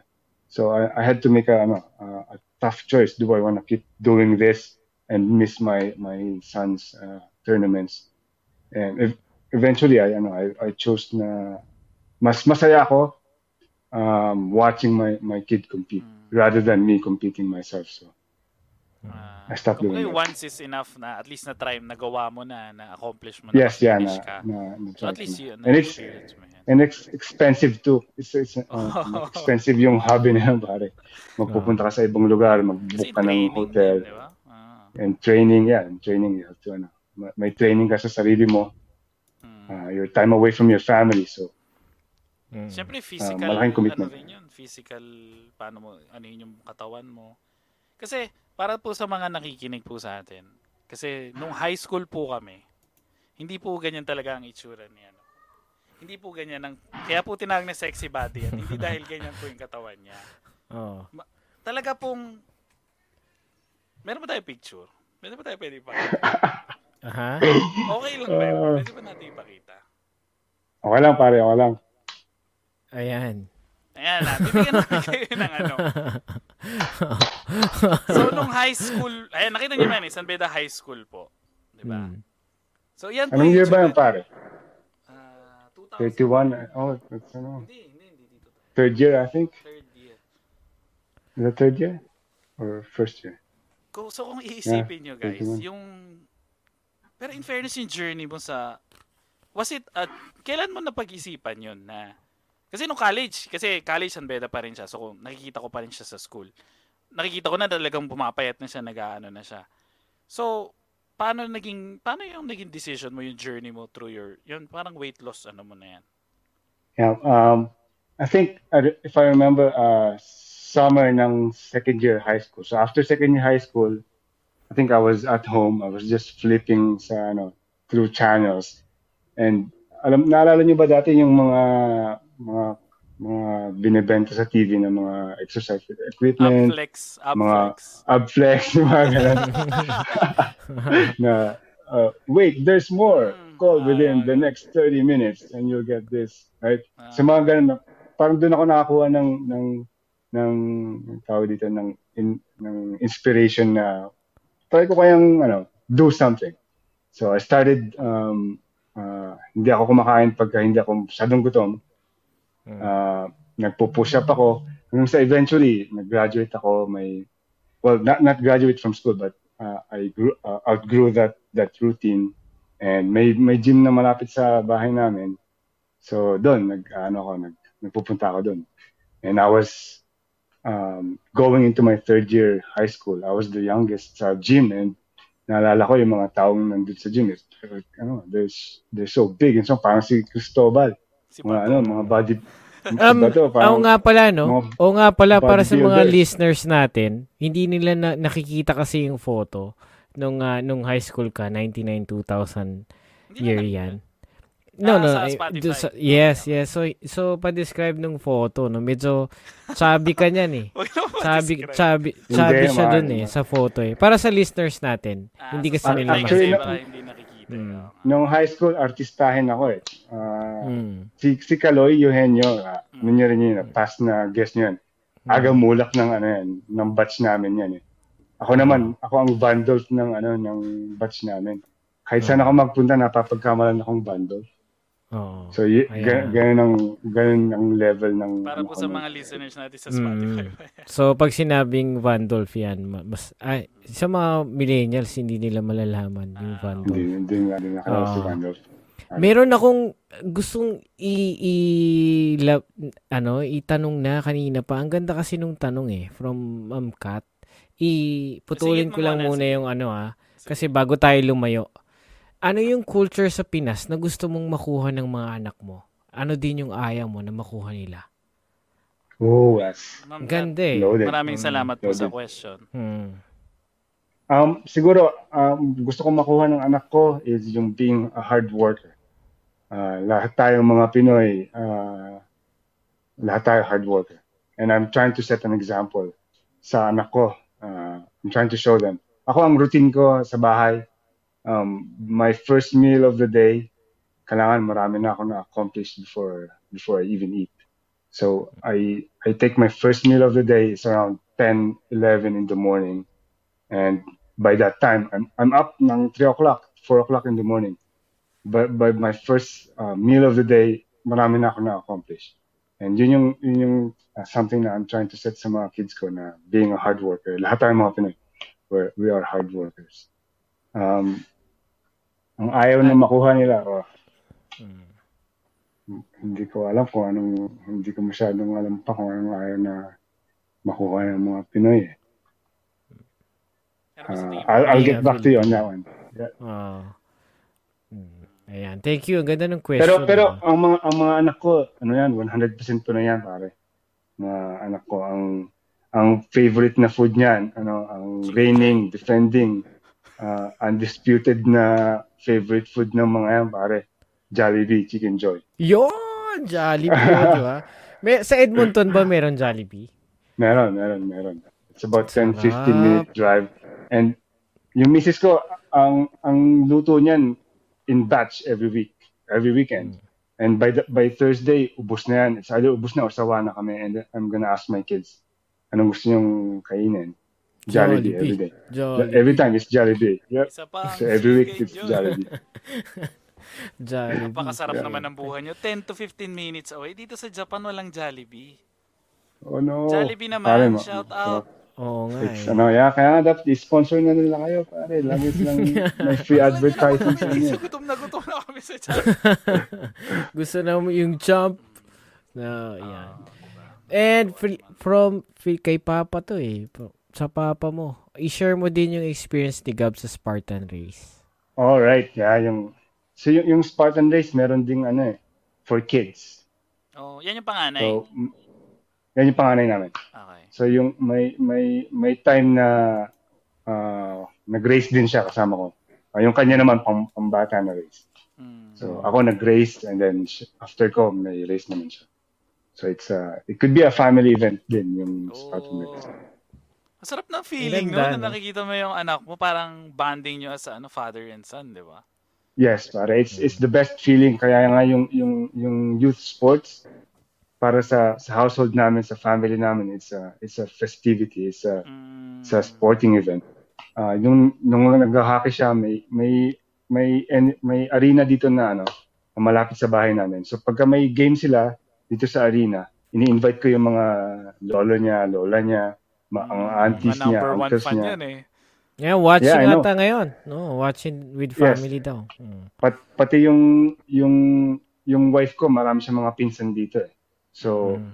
lahat yun invited. So, um, sikat nga kami sa team niya kasi lagi kaming magkakasama. Ang May support namin, dami eh. namin. Full barangay. support. Yung, exactly. Yung, yung buong row ng, ano, ng arena, covered namin. It's, it's, Nag-cheer. nag-cheer sa kanya. It's, it's such a, ano, such a nice experience kasi pag naka, naka-goal siya, alam mo sa hockey, mag, magse-celebrate sila and then he's gonna skate sa, towards the bench niya. He's raising his, his stick and then he's looking at the crowd. Ando, ando kami lahat. Dapat ini-stamp niya yung mga walls. Just- Bu- bu- bu- ini-stamp Yeah, ma- may mga may mga may mga horns, may mga Oh. may mga pang may mga lata na pang ano, pang to make noise. It's ano, Mm. it's a nice ano, feeling na you have, when you have a kid in sports and then you can cheer him or you can Pag cheer them, nanalo, it's, it's the best Pag feeling. nanalo, syempre ititreat sa Jollibee. Apple Yes. Alvarado. kahit kahit talo, kahit talo, kailangan Ayun. i-treat. Anong Yes. ano, ano Talo. naman ang tinuturo mo sa anak mo once na sabi mo nga pag kahit natatalo, may treat na Jollibee. Pero syempre pag ah, yung first defeat ng anak mo, how do you explain it to him na it's okay? Yeah. You have It's to ano, ano, every every every practice, every game kasi ah, ako nung maliliit pa sila, akong sumasama sa kanila. Nung 4 years old, 5 years old, 6 years old, sa dressing room hindi pa nila kayang i ano, mm, i yung gears. isuot yung, yung mga gears nila, hindi pa nila kayang isuot. So every like every time simula nung maliit pa sila, ah, kinakausap ko yan na ang sabi ko, I'm, I'm just gonna ask uh, for three things. Uh, one is have fun. Number two is play safely. And number three is compete. So do all those three. Ano, that, that's all I can ano, uh, I can ask. Mm, And as a parent, yun, yun, yun lang din naman ang habol ko. I'm I'm not, hindi ko habol na maging future Messi sila or future Ronaldo. Wayne Gretzky. I just I just wanna see na ano, nag nagko-compete sila. Mm. Ako, sabi ko sa anak ko, enjoy. One word lang, enjoy, di ba? Yes, yeah, yung have fun. pinaka-importante. Yeah, Kasi- make, make friends. Ah, ang mga anak kasi natin, they want to make us proud eh. So, Mm. gusto Yeah. nila manalo, gusto nila mag-get yung top score. So, naiintindihan ko rin yun, yung sa mga anak ko, pagka ganun. Kunyari, daddy, hindi ko nakuha, so magiging sad siya kasi hindi niya. Parang syempre gusto niya maging Yeah. proud siya, yung parent, yung daddy niya. May iwan niya sa'yo, di ba? Yeah. Ano mga sasabihin It's- mo lang is okay lang yan. Basta, Mm. it doesn't Yeah. matter. Basta yung ginawa mo, di ba? Mag-enjoy ka lang. Yan ang mga ano dapat. Yeah, exactly. Yeah. And ano, minsan yung sport dito, ano eh, masyadong siniseryoso. Ah, yung mga parents ganun din. Ah, Oo. pagka pagka naglagay ka ng ano ng anak mo sa sports, meron kang required as a parent na course na kailangan mong i ano na tapusin bago mo ma-enroll sa sport yung anak mo. And dun sa course na yon, pinapaliwanag sa iyo na may mga may mga mga mga philosophies yung ano yung mga yung yung yung youth sports na tayo bilang bilang parents meron tayong mga ano eh, kumbaga meron tayong failed dreams na nung bata tayo gusto natin maging pro Yes. pro athlete, right? Mm. Totoo, So yung totoo. yung yung yung failed dreams natin, now we're living it sa ano through our kid, Tama, tama. 'di ba? So we Hindi push naman them. failed dream. Hindi naman Yeah, failed dream. Meron kang mga yung dream. Yung, yung mga Hindi dreams mo- natin, yeah, exactly. Oh, hindi mo masasabi, ay, Unfulfilled. wait, ah, unfulfilled. May, hindi mo Yeah, na lang mamamalayan, hindi mo na lang mamamalayan, biglang ginagawa na pala nung anak mo, tapos magugulat ka, uy, wow, parang, di ba sila ngayon yung nagre-reach doon sa, sa dream na yon Yeah. na nandun sa sa line ng blood mo. parang nakaka nakakagulat lang. Yeah, exactly. Mag mag Yeah. magstay dun sa ano. Oh, bros, may may gusto lang mag-say hi. Ah, gising na yung mga anak ko. Hello. Ito ang pangalawa ko. Soccer si player, Alonso. soccer player 'yan, si Yan, Alonso. Sa soccer yan, sa soccer. Ay, ayaw mag-hockey kasi ano, hindi niya interest. Ah. Pero ang gusto niya soccer and, and basketball. Too bad Pero kasi pang- naka may COVID tayo ngayon. eh. Oo nga eh. Pero pangpalakas ng stamina yan, ha? running, 'di ba? Oh yeah, Mm, na yung ganda, ganda. yung soccer lang, field, balikan na, takbuhan. balikan na natin yung ano, yung, asan na ba tayo nun? Nung nag-college na yun dun sa weight loss journey mo. Bago tayo. Alright, lumayo. Yeah. Mm. So yeah, nung nung ang ginawa ko noon, pre, nag-start ako mag mag, mag ano, mag magpunta sa gym. And yung mga I was ano, mataba ako noon, pero yung mga tao sa gym actually pare, I was surprised kasi they ano, they're welcoming. I thought they ano, na i-ridicule ka or yeah, ano ka, uh, ibubuli ka. But no, they were ano, they were cheering me on. Every morning na pumunta ako doon, they're happy to see me.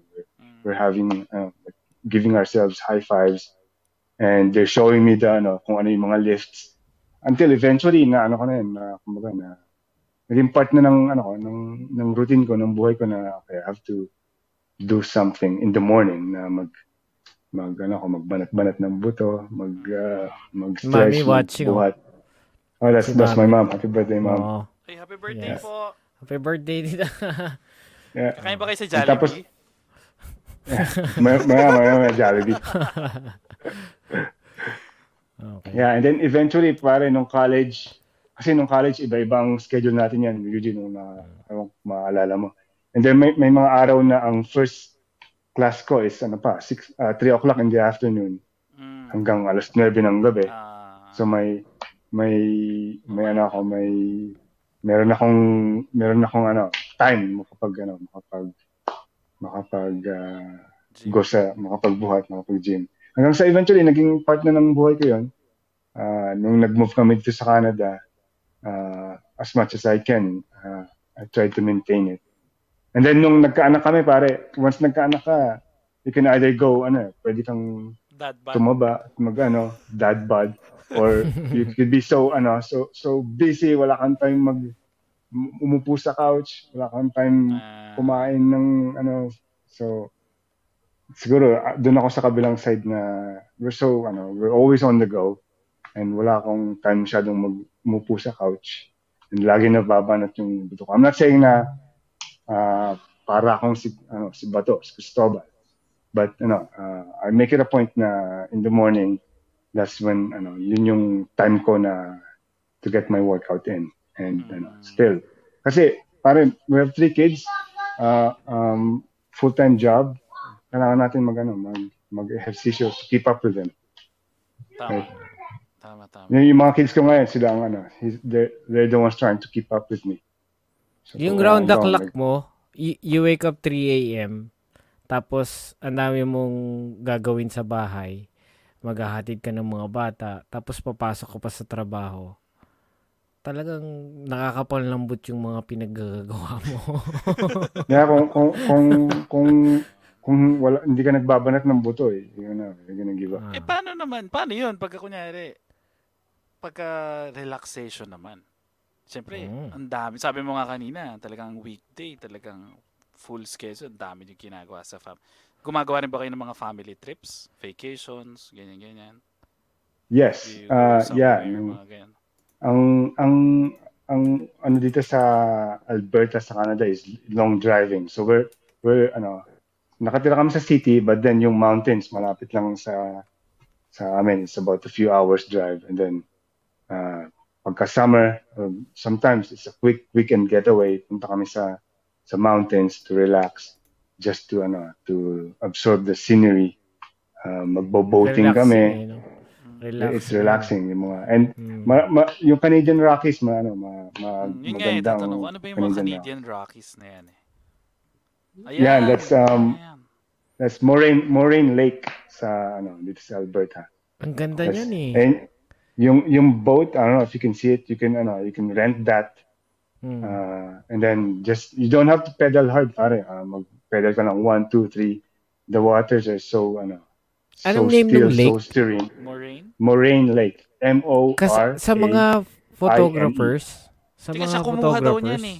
Siya daw kumuha niyan eh. Oo, ganda. No? Yeah, ako, ako, ako sa- Ganda. Sa mga photographers, itong place na to, isa yan sa mga land o place na kailangan parang kasama sa bucket list mong mapicturan. And pare, So, pagka, pag nandiyan ka sa lugar na yan, hindi mo kailangan, hindi, hindi kailangan pro photographer ka. Hmm. Um, the, yung scenery is uh, so beautiful, pre. Just Oo. uh, pull out your phone, take a picture. They, Yeah, ano, yeah, they're gonna no? turn out so super good. Ganda. Ito, ito Grabe. naman yung Lake Lake Louise dito sa Ito din, oh, Lake Wow. Louise din. Lake Ang Louise, naman, uh. Yung sa top view niyan eh, pag pumanik ka sa taas, tas saka mo siya pinicturan. Ang ganda rin nun eh. Yung angle na yun. Mm. So yeah, Alam mo, so, nakapunta yeah. na, no? Pero hanggang tingin lang ako. Yeah, Hanggang tingin lang ako ma- ng maganda photos. yan, pare. totoo, Actually, totoo. nung sinan- sa YouTube nung sinan- ko. nung sinend ko yan kay Yuji, nag, nag-message siya, sabi niya, pare, sobrang ganda nito. And Mm. uh, it's, it's, Maganda, ano, as in it's so, maganda. it's so refreshing to, ano, to hear that from him.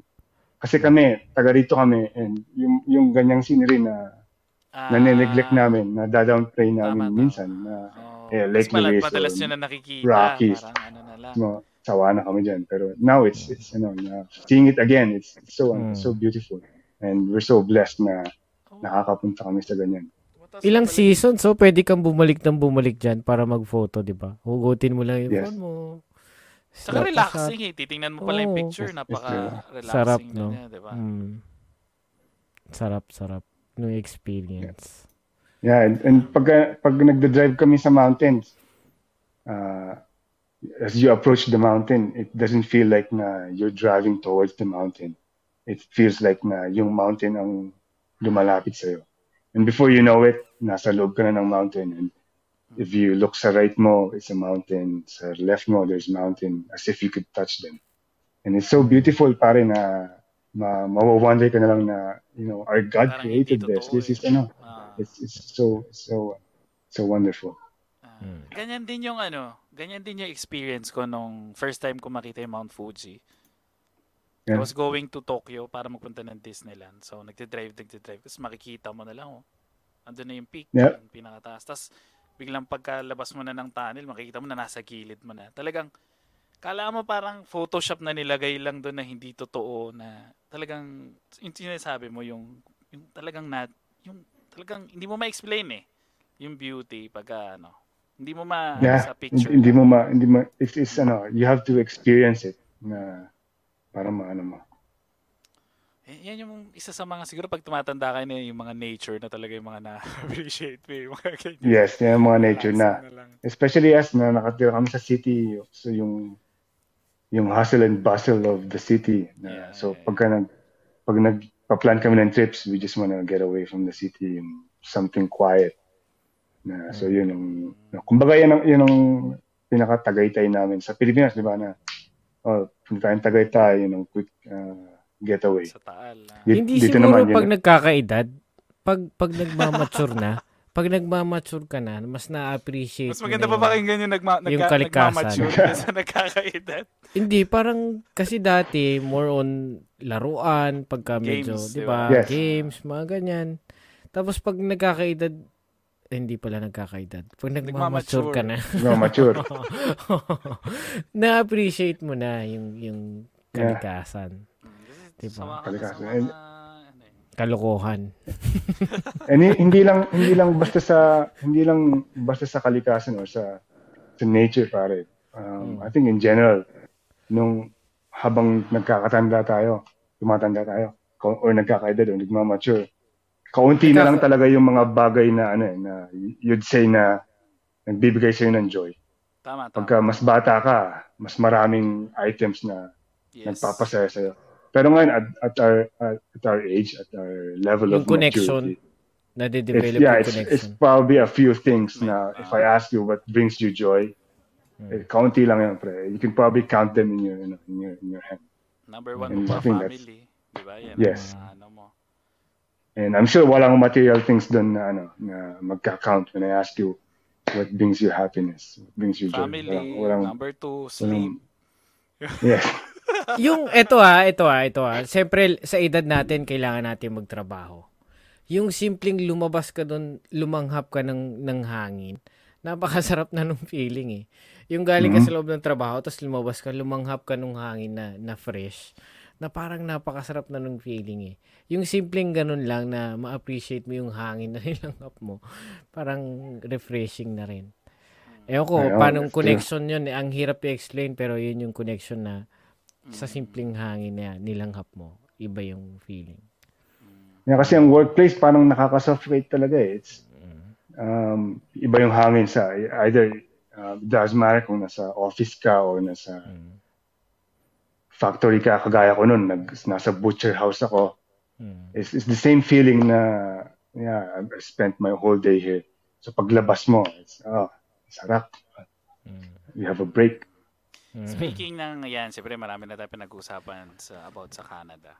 Para sa iba, what is the best thing about, for you, ah, what is the best thing about living in Canada? Tsaka, what is the worst thing naman in living in Canada?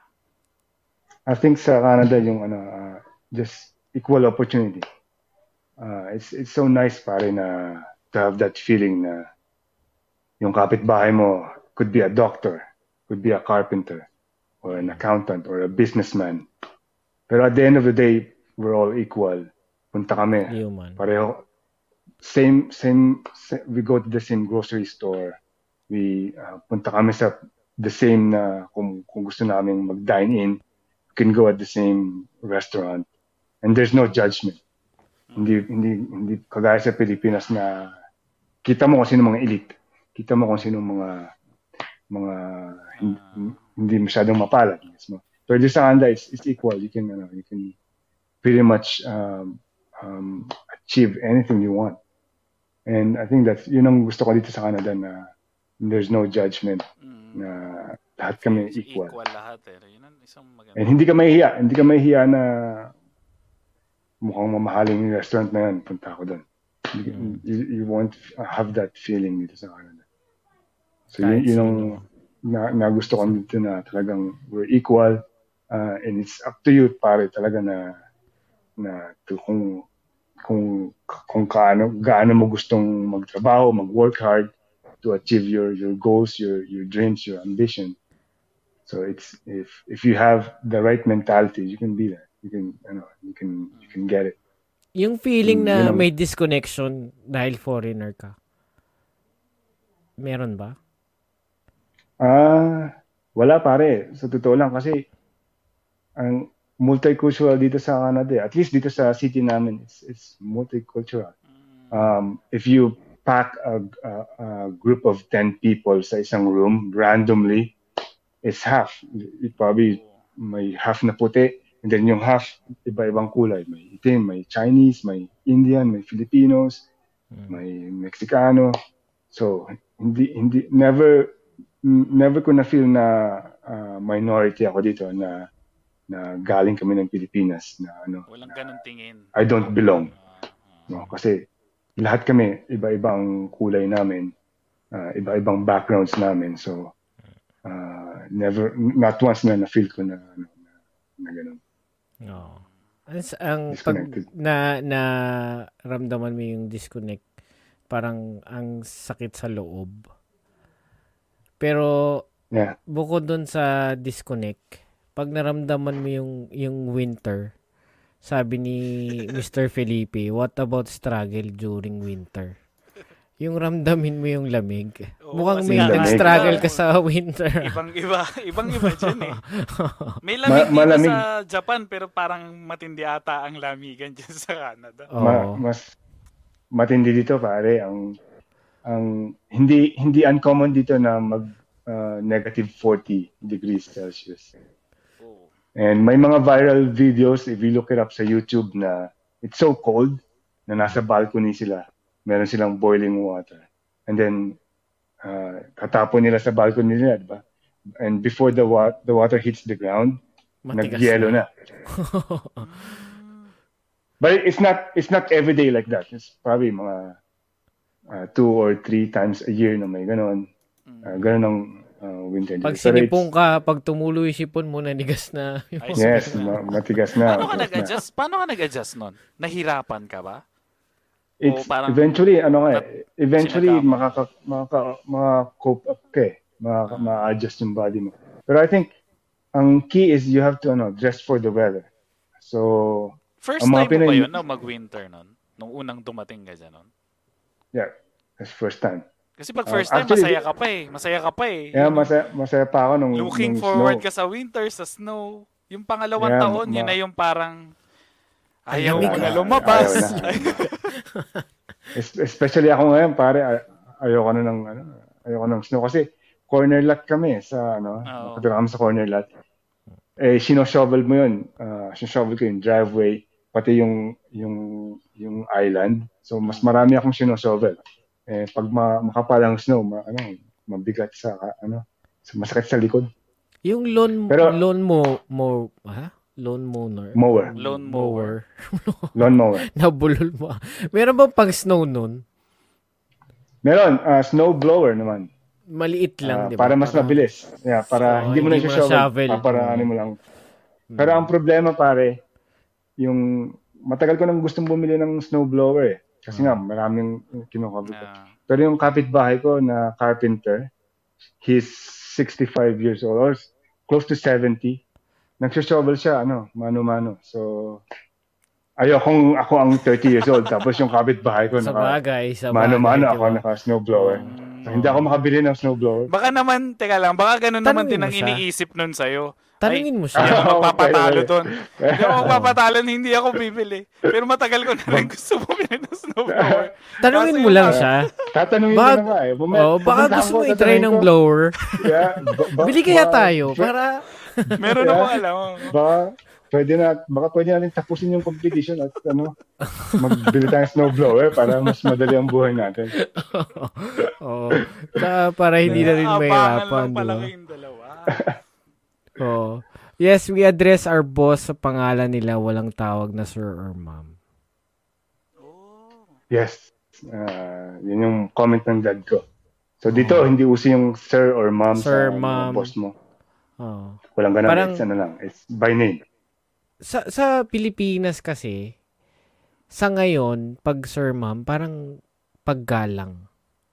Ina Di ba sa mga department store yun? Sir, in- ma'am. ina-address mo yung yung tao, hindi naman sa sa nakakataas siya. Parang paggalang, showing ng paggalang. Para sa akin ah, yun yung pagkakaintindi ko. Hmm. Hmm. Hindi I naman know, sa eh, kung, dahil. kung, kung generational yon kasi yung, Hmm. siguro yung generation before us, Oh. sa workplace, ganun eh, di ba? Pag ah, Hmm. yung Parang superior Mr. mo and sa, Miss. sa rank. Mr. and Yeah. Miss. Parang ganun lang. Sir. Oo. Hmm. Pero dito wala. Ah, Kahit Mr. CEO. Mr. ganito, walang ganon.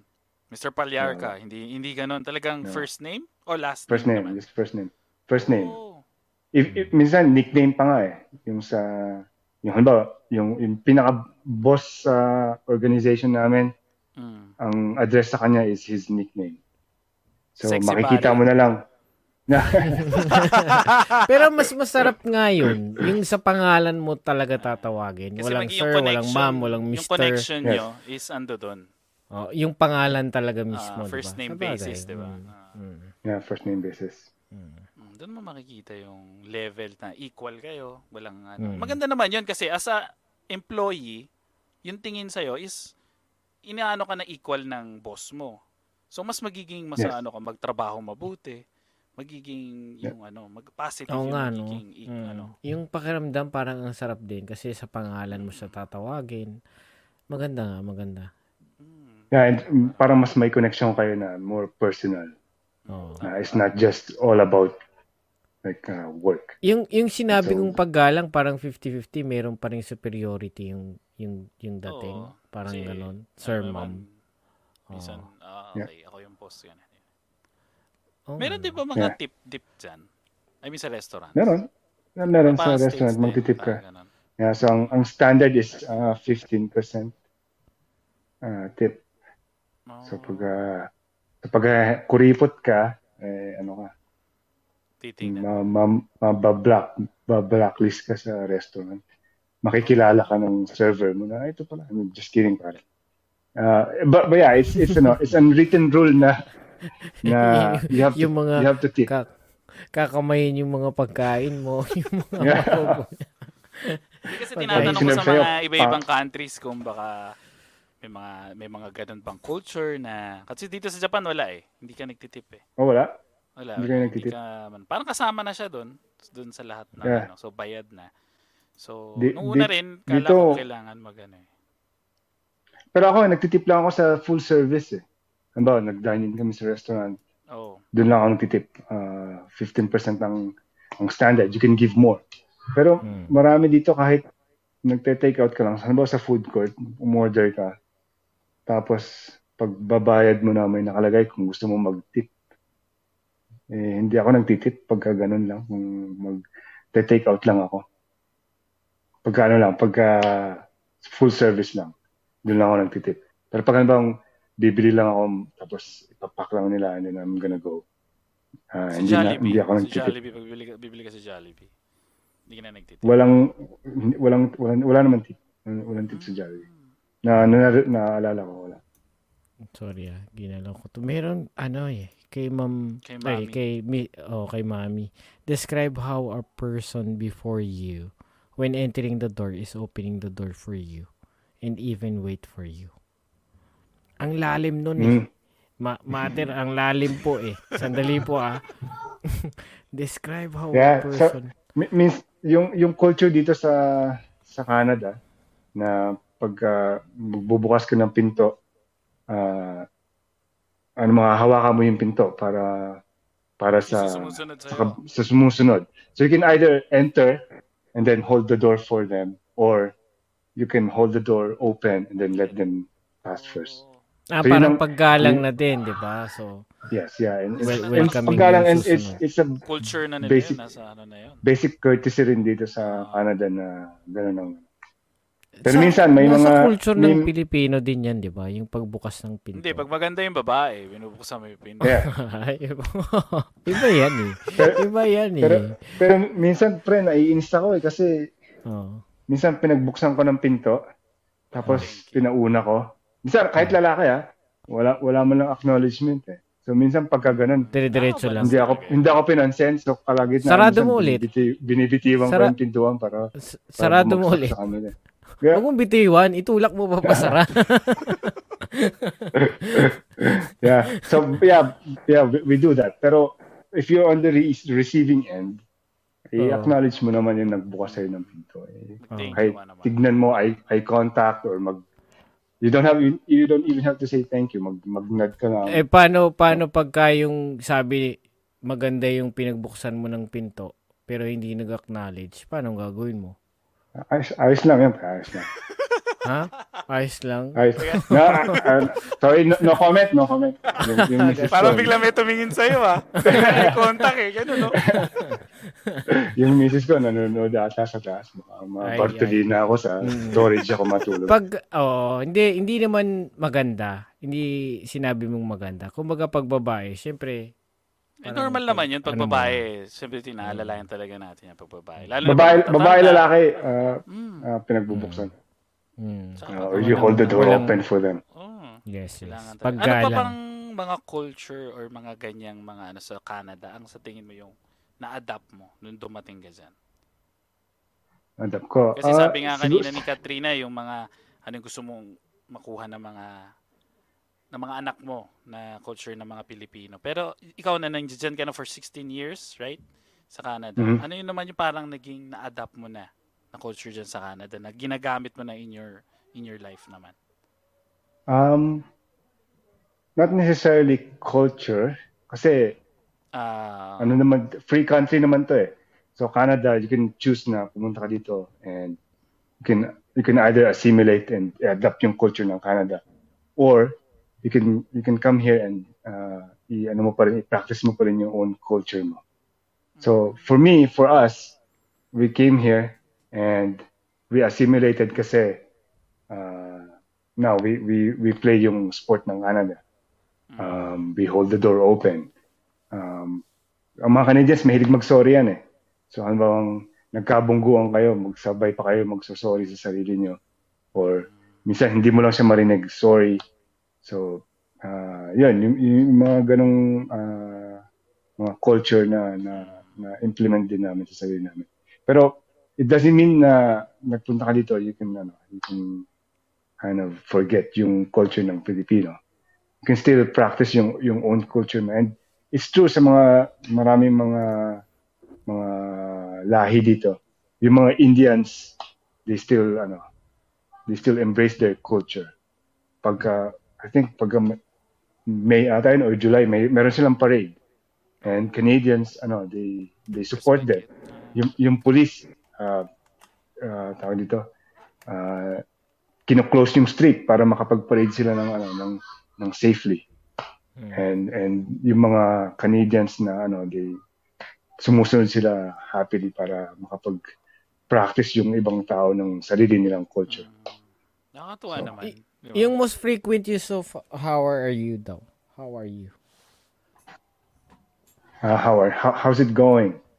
Ah, parating may tanong na ganyan. Yeah, how, Pag na, na yeah, nakasalubong mo. The most eh, yeah.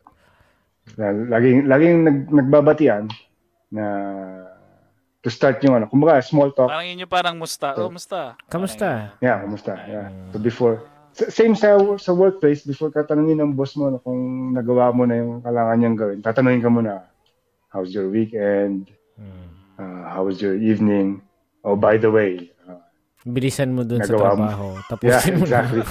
na yeah. mag-skip ka ng lunch mo para ma- matapos mo to oo kinamusta ka muna pero bilisan mo yung gagawin mo yeah, oh, tapusin yeah, uh, mo na ito, by the way ito pa pala gawin mo to yung ano yung isa mabagal eh. Ikaw na rin ang gumawa. Hanggang mag-pile up na. Pero kamusta ka ulit? Parang oh, yeah. Ganun pagkatapos, uh, are you still good? Yeah. Uh, Ganun pala talaga how frequent yung kumusta. Yung okay. Uh-huh. Ayan. Ano tawag dito? Yung alin? Eh, yung ano, sa driving naman dyan, meron ba kayong... ko yung iPhone.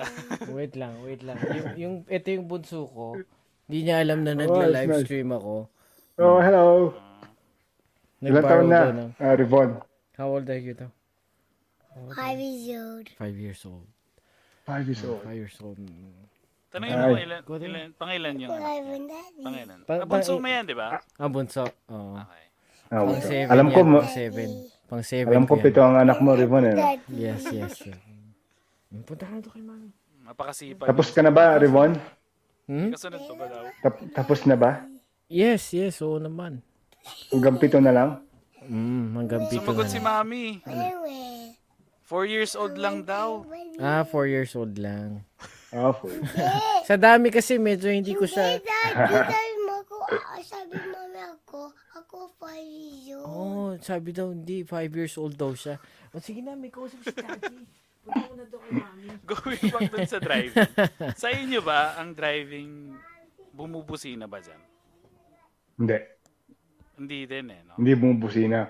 Hindi rin ano. Uh, pagka, ano lang, ang busina, pagka you, if you, you're in dire need, ano ba, magkakabungguan na kayo, bubusina. Hmm.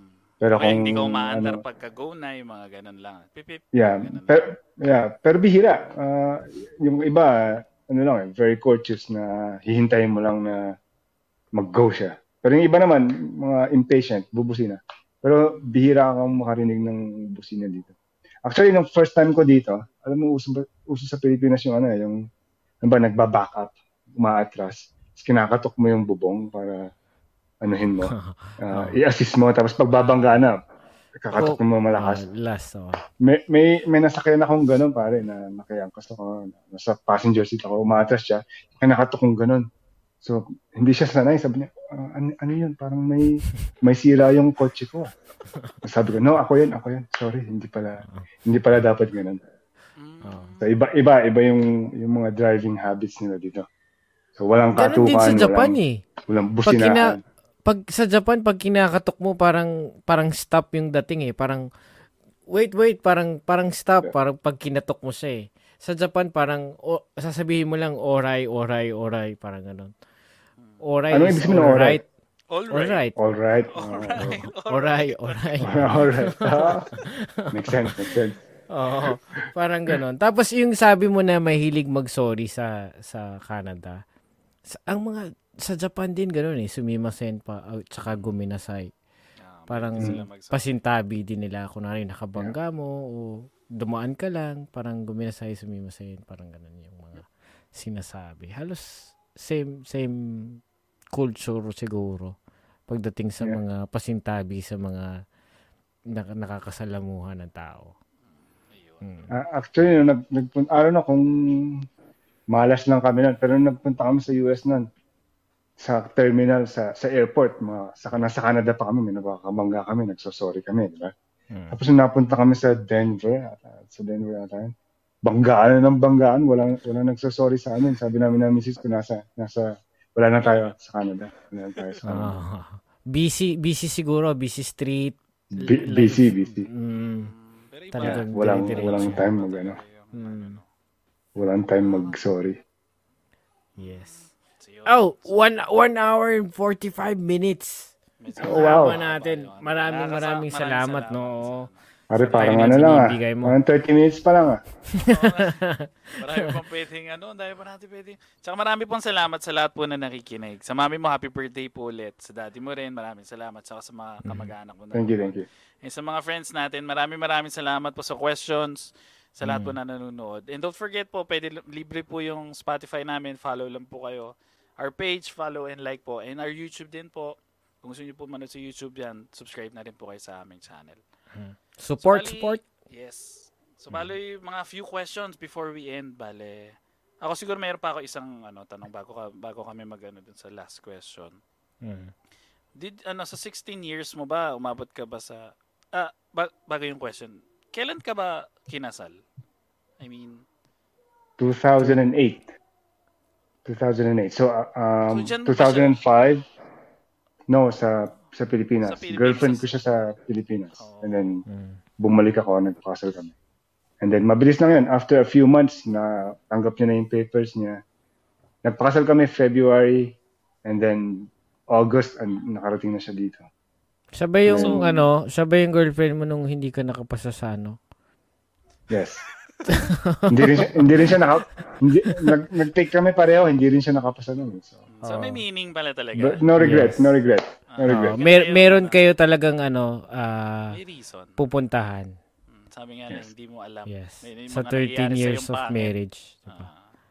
Kasi yung Meron ang, question ko kasi sana parang nagkaroon ba kayo ng reason? Kunyari, siyempre kasal na kayo, nandyan na kayo. Nagkaroon ba kayong reason na parang napakahirap na, na, na bumalik tayo sa Pilipinas? May mga ganun ba kayo na ano? No, actually, wala eh. Pero, um, maaga kaming nag, nag-adulting ng ano kaya, sa asawa ko, hashtag adulting. I think narinig ko first time yan sa show nyo, sa podcast nyo, yung hashtag adulting. Maaga kami nag, nag-hashtag adulting ng asawa ko eh. So, at 23, nakapag, nag, nagpakasal kami. At uh, 25, uh, we had our first, ano, first child. Tapos 26, uh, may, nakabili kami ng bahay, may mortgage kami. And then after four years, our second second child. And then nakabili kami rin ng, ng rental namin. So very young age, ma- sanay na kami na ano na, na maraming responsibility and marami kami pinagdaanan in between pero um, sabi ko nga dun sa ano uh, yung yung wife ko she's my best friend she's my uh, forever partner. So siya yung siya, parehong support system namin dalawa. Na um, pagka may pinagdadaanan kami is either sa work or uh, personal life namin uh, we talk to each other. So I, I don't remember now we were we're ano we're prepared to uh, to give up and go back home pero maraming conversations na in between Mahirap sa amin dalawa sobrang ang hirap na, na gagawin. yes ganun. yeah na we know na we're both hurting we're both ano uh, hirap kami but we you know we we give Keeping support to strong. each other Yeah. Keeping Yun, strong. And then- ang ganda ng steps. Ang ganda ng steps ng journey nila, no? Ah. Parang planado na ki- kinasal nung taon na to, nagkaanak ng taon na to, dahan-dahan nagkabahay. Ang ganda ng journey. Mm. Tsaka yung talagang yeah it's ano dalawa it's nag-build. God's plan Mm, dalawa yung sabay niyo Yes. binild yung kung ano yung meron kayo. Binild niyo ng Mm. dalawa. yeah So, Ito may, may, system- may, may magka-cameo, pre. Ito ang Ay, buns, Bunso. ito ang buns, Ha? bunso so, ano sa namin. tingin mo magiging sport niyan? Sa tingin mo? Um, ah, hindi namin alam, pero i-try namin lahat. TikToker. Yeah. No, sport, sport ba yun? Hindi ba? E-sports na raw. Baka sa gaming. Hindi, pero outdoor. hindi, hindi, hindi. Hello. Oh. Ito ang bunso namin, si Juliana. Ah, hi. Bagong gising ata, Ayun bagong na. gising. Bago, bagong gising, bagong gising. Hinahanap ako. Oh. Daddy. Yeah. eh, Siyempre. Yeah. Yes, yes. So yun, yun, yun yung journey namin dalawang mag-asawa na ano, ah, marami kami pinagdaanan. Ah, ah, nung nakarating siya dito, 2008, bago pa lang din ako. Ah, but we, ano, we, we gave support to each other. And maaga kami nag-mature. Um, having kids at a young age, we, ano, we decided na there are things na we're gonna give up ah, for ourselves Tama. ah, para makapagbuo kami ng pamilya and raise them ah, para maging ma- ma- mabubuting mga tao sila. From Sinsa, Sinsa Marquez. Worth sharing the life you're Oh, having. thank you, mommy. Love you. That's ano, yung ah, mom ng ah, wife ko. That's my ano, mother-in-law. Mm. Hello po. Yeah. Thank you for watching po. Marami pong salamat. Yes, yes. Oh, yun. Maricel Season. Hello guys, late na ako. Kakauwi ko lang. Ma'am. Hello Mm. po. Welcome po. Thank you, thank you for dropping by. Ayan, ng home tech yan. Mm. Kasi Dito sa Japan. Oh, dito sa Japan yan. Pagka interested kayo, mga fellow nating kababayan dito sa Japan, pagka naghahanap din kayo ng mga bahay at an early Mhm. age, baka nice. kayo mag-asawa kayo, naghahanap kayo ng ano, habang nagtatrabaho kayo, tapos naghahanap kayo ng bahay. Yan, kontakin. niyo si Kasama sa plano nyo, di ba? Kasama sa plano nyo yung, yung pagbuo ng pamilya at pagkuha ng bahay dun sa journey ninyo. So, merong, merong part dyan. Pag nasa Japan ka, i-message mo si Miss Maricel Season. And ng home tech. Yes. Oo, ng home tech para home tech yung real estate nung pangalan nung kumpanya. And uh, isama nyo na rin yung TSP. Pag minessage nyo siya. Di ba? Na Hindi kasi, coming ako from si-share ko lang, ano. Oh. Kasi siguro yun sa'yo, kasi nga English yun sa Canada madali. Dito kasi sa Japan nung ako naka, nagkaroon ako ng agent pa tawag doon o broker. Basta yung nakaano ng bahay ko. Nakabili naman ako ng bahay pero ang hirap na hindi mo naiintindihan yung system ng Japan, how to buy, yung loaning, yung mga rules, ano yung mga kailangan mo, requirements. So kay maganda yung meron kang kababayan na tutulong sa na Hmm. Yeah, maraming no- no sa doubt, system. pare. 'Di ba? May, may, ah, ano, I, I agree pare kasi ah, na-experience ko dito. Mahirap ang buhay sa abroad. Lalo na pag nag-uumpisa ka. Hmm. And yung kausap ko, English, nagkakaintindihan kami. Yes, mo. And still, pinagdaanan ko pa rin yung mga hardships, yung mga struggles. What more sa ano, sa country Ibang na language. Wala. Oo ka na lang. Oo, hindi kayo magkaintindihan. Oo, tsaka Diba? may mga So may mga benefits na hindi mo alam na pwede mo pala makuha na hindi naman na sinishare. May mga ganon na Hmm. na sana, 'di ba? Na, na ano, kung alam ko lang eh, na-meet ko na sana si Ma'am Maricel noon, di sana ano. So sa mga kababayan natin dito sa Japan, if interested po kayo, yan, kontakin niyo po si Ma'am Maricel. Matutulungan po kayo niyan. Pagka ano, Totoo, totoo. kahanap po Ang, kayo ang ng sarap ng bahay. feeling na magkaroon ng bahay talaga, di ba? Magkaroon ka ng sariling bahay. Pero may, may mahirap lang kasi sa Japan kasi dahil nga iba yung language and paano yung proseso, medyo mahirap. So, mas maganda na meron kang mag-a-assist sa'yo and tutulong talaga sa'yo mula umpisa hanggang sa matanggap mo yung susi. Eh, malaking bagay yun para sa atin. I, I don't know kung generational din yun, bros. Kasi yung generation natin and probably yung generations before natin, parang yun ang ano, dream eh, is to own a house, di ba? Tama. Pero yung mga generations ngayon, ayaw nila bumili ng bahay kasi mas magastos pa yan eh. Bumortgage ka, may mga upkeep ka. Mas gusto nila nila mag-rent. And yung yung difference maybe is i-invest nila sa stock market or gamitin nila pang pang travel. Pero Mm. yeah, Pero ngayon mo yung marirealize yan ngayong COVID. Doon mo marirealize ngayon na maganda pala meron kang talaga nauuwihan na safe na bahay. Yes. Na, Mm. Di ba? Tsaka, yeah. alam mong ano ka, hindi yung bini-invest mo lang kung saan-saan, di ba? Sayang naman kasi. Ayun. So, The GameStop. Yes, yes. oh, wala, wala Wala, malaking-malaking pera yun. Sayang. Mm. So yung yung last question natin. Ayan, Huge. ayan. Maraming salamat. Mm. Bago tayo mag, ano, Mm. mag-end ng ano, question. Bro, we really appreciate your time. Maraming maraming salamat sa binigay mo sa amin. And sa mga Likewise. bago naming narinig na story from Canada. Marami kami nagiging guest from Canada, iba-ibang parts from Canada. Iba-iba yung mga stories nila. So maraming salamat din at sa mga sinare mo, sa mga anak mo, yung experience mo, yung weight loss na pinagdaanan mo, yung mag- good for you pare. At least maganda yan. Lalo na sa atin mga tatay, kailangan maging healthy tayo para sa mga anak natin. And Bad, sa bad. ano, yan, more ano, more blessings sa family mo. Yan. So bali, Likewise. Thank you, pare. Yes, yes, yes. Maraming maraming salamat. So bali, ang last question po natin, ano. Ah, banggitin mo muna kay Mama Maricel bago ko i ano. Yes, oo, sabi ni Maricel Season. Thank you po, tama po. Kayo Sir Yuji. Mahirap asin kasi madami ang hindi nakakaalam ng rules and regulations kaya thankful na nakaka-help na ako sa ibang kababayan natin. Totoo, totoo, no? Hmm, para mapaliwanag talaga sa atin yung mga tamang benepisyo o tamang proseso sa pagkuha ng bahay. Eh, Punta lang po kayo kay Mama Maricel. Sa Facebook lang po yun, saka Home Tech. Lalagay namin yan sa description para kung interested po kayo. Para mhm. Meron po silang website, meron po silang Facebook page para makita niyo yung mga kababayan natin na talagang nag ano na tum- tinulungan po ni Ma'am Maricel. Marami na Oo. po siya natulungan, mga kaibigan po namin. Mm. Marami mga ano. May mga Tsaka buong Japan testimonials yan eh, din. 'di ba? Iba-ibang parts Mm. ng Japan, hindi lang dito sa ano. Yes, yes, yes. So yun bro, bali ang ating last question, bali sa dami na na na-accomplish mo na with your family, sa career mo, ano pa bang in 10 years bro, saan na nakikita mo yung sarili mo and your family?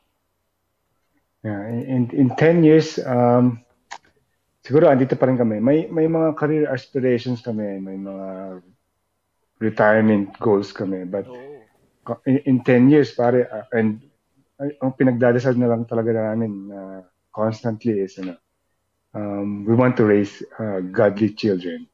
Mga, yung mga kids namin, they would grow up God-fearing, um, compassionate, um, loving, caring, respectful.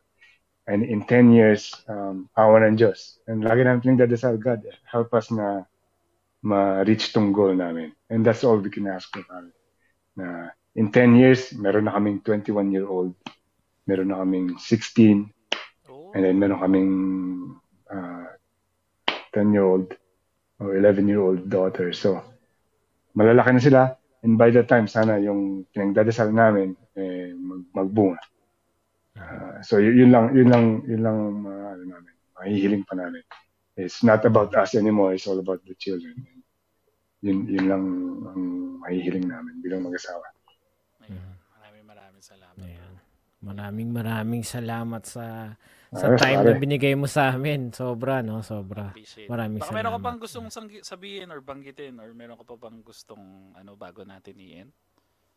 Uh, no, um, I, I just want to say, guys, na I just want to commend you for what you're doing. I think you guys, ano, yung platform nyo is you're doing something awesome and wonderful para sa mga old friends kagaya namin ni Yuji to to connect and you know catch up with with our lives.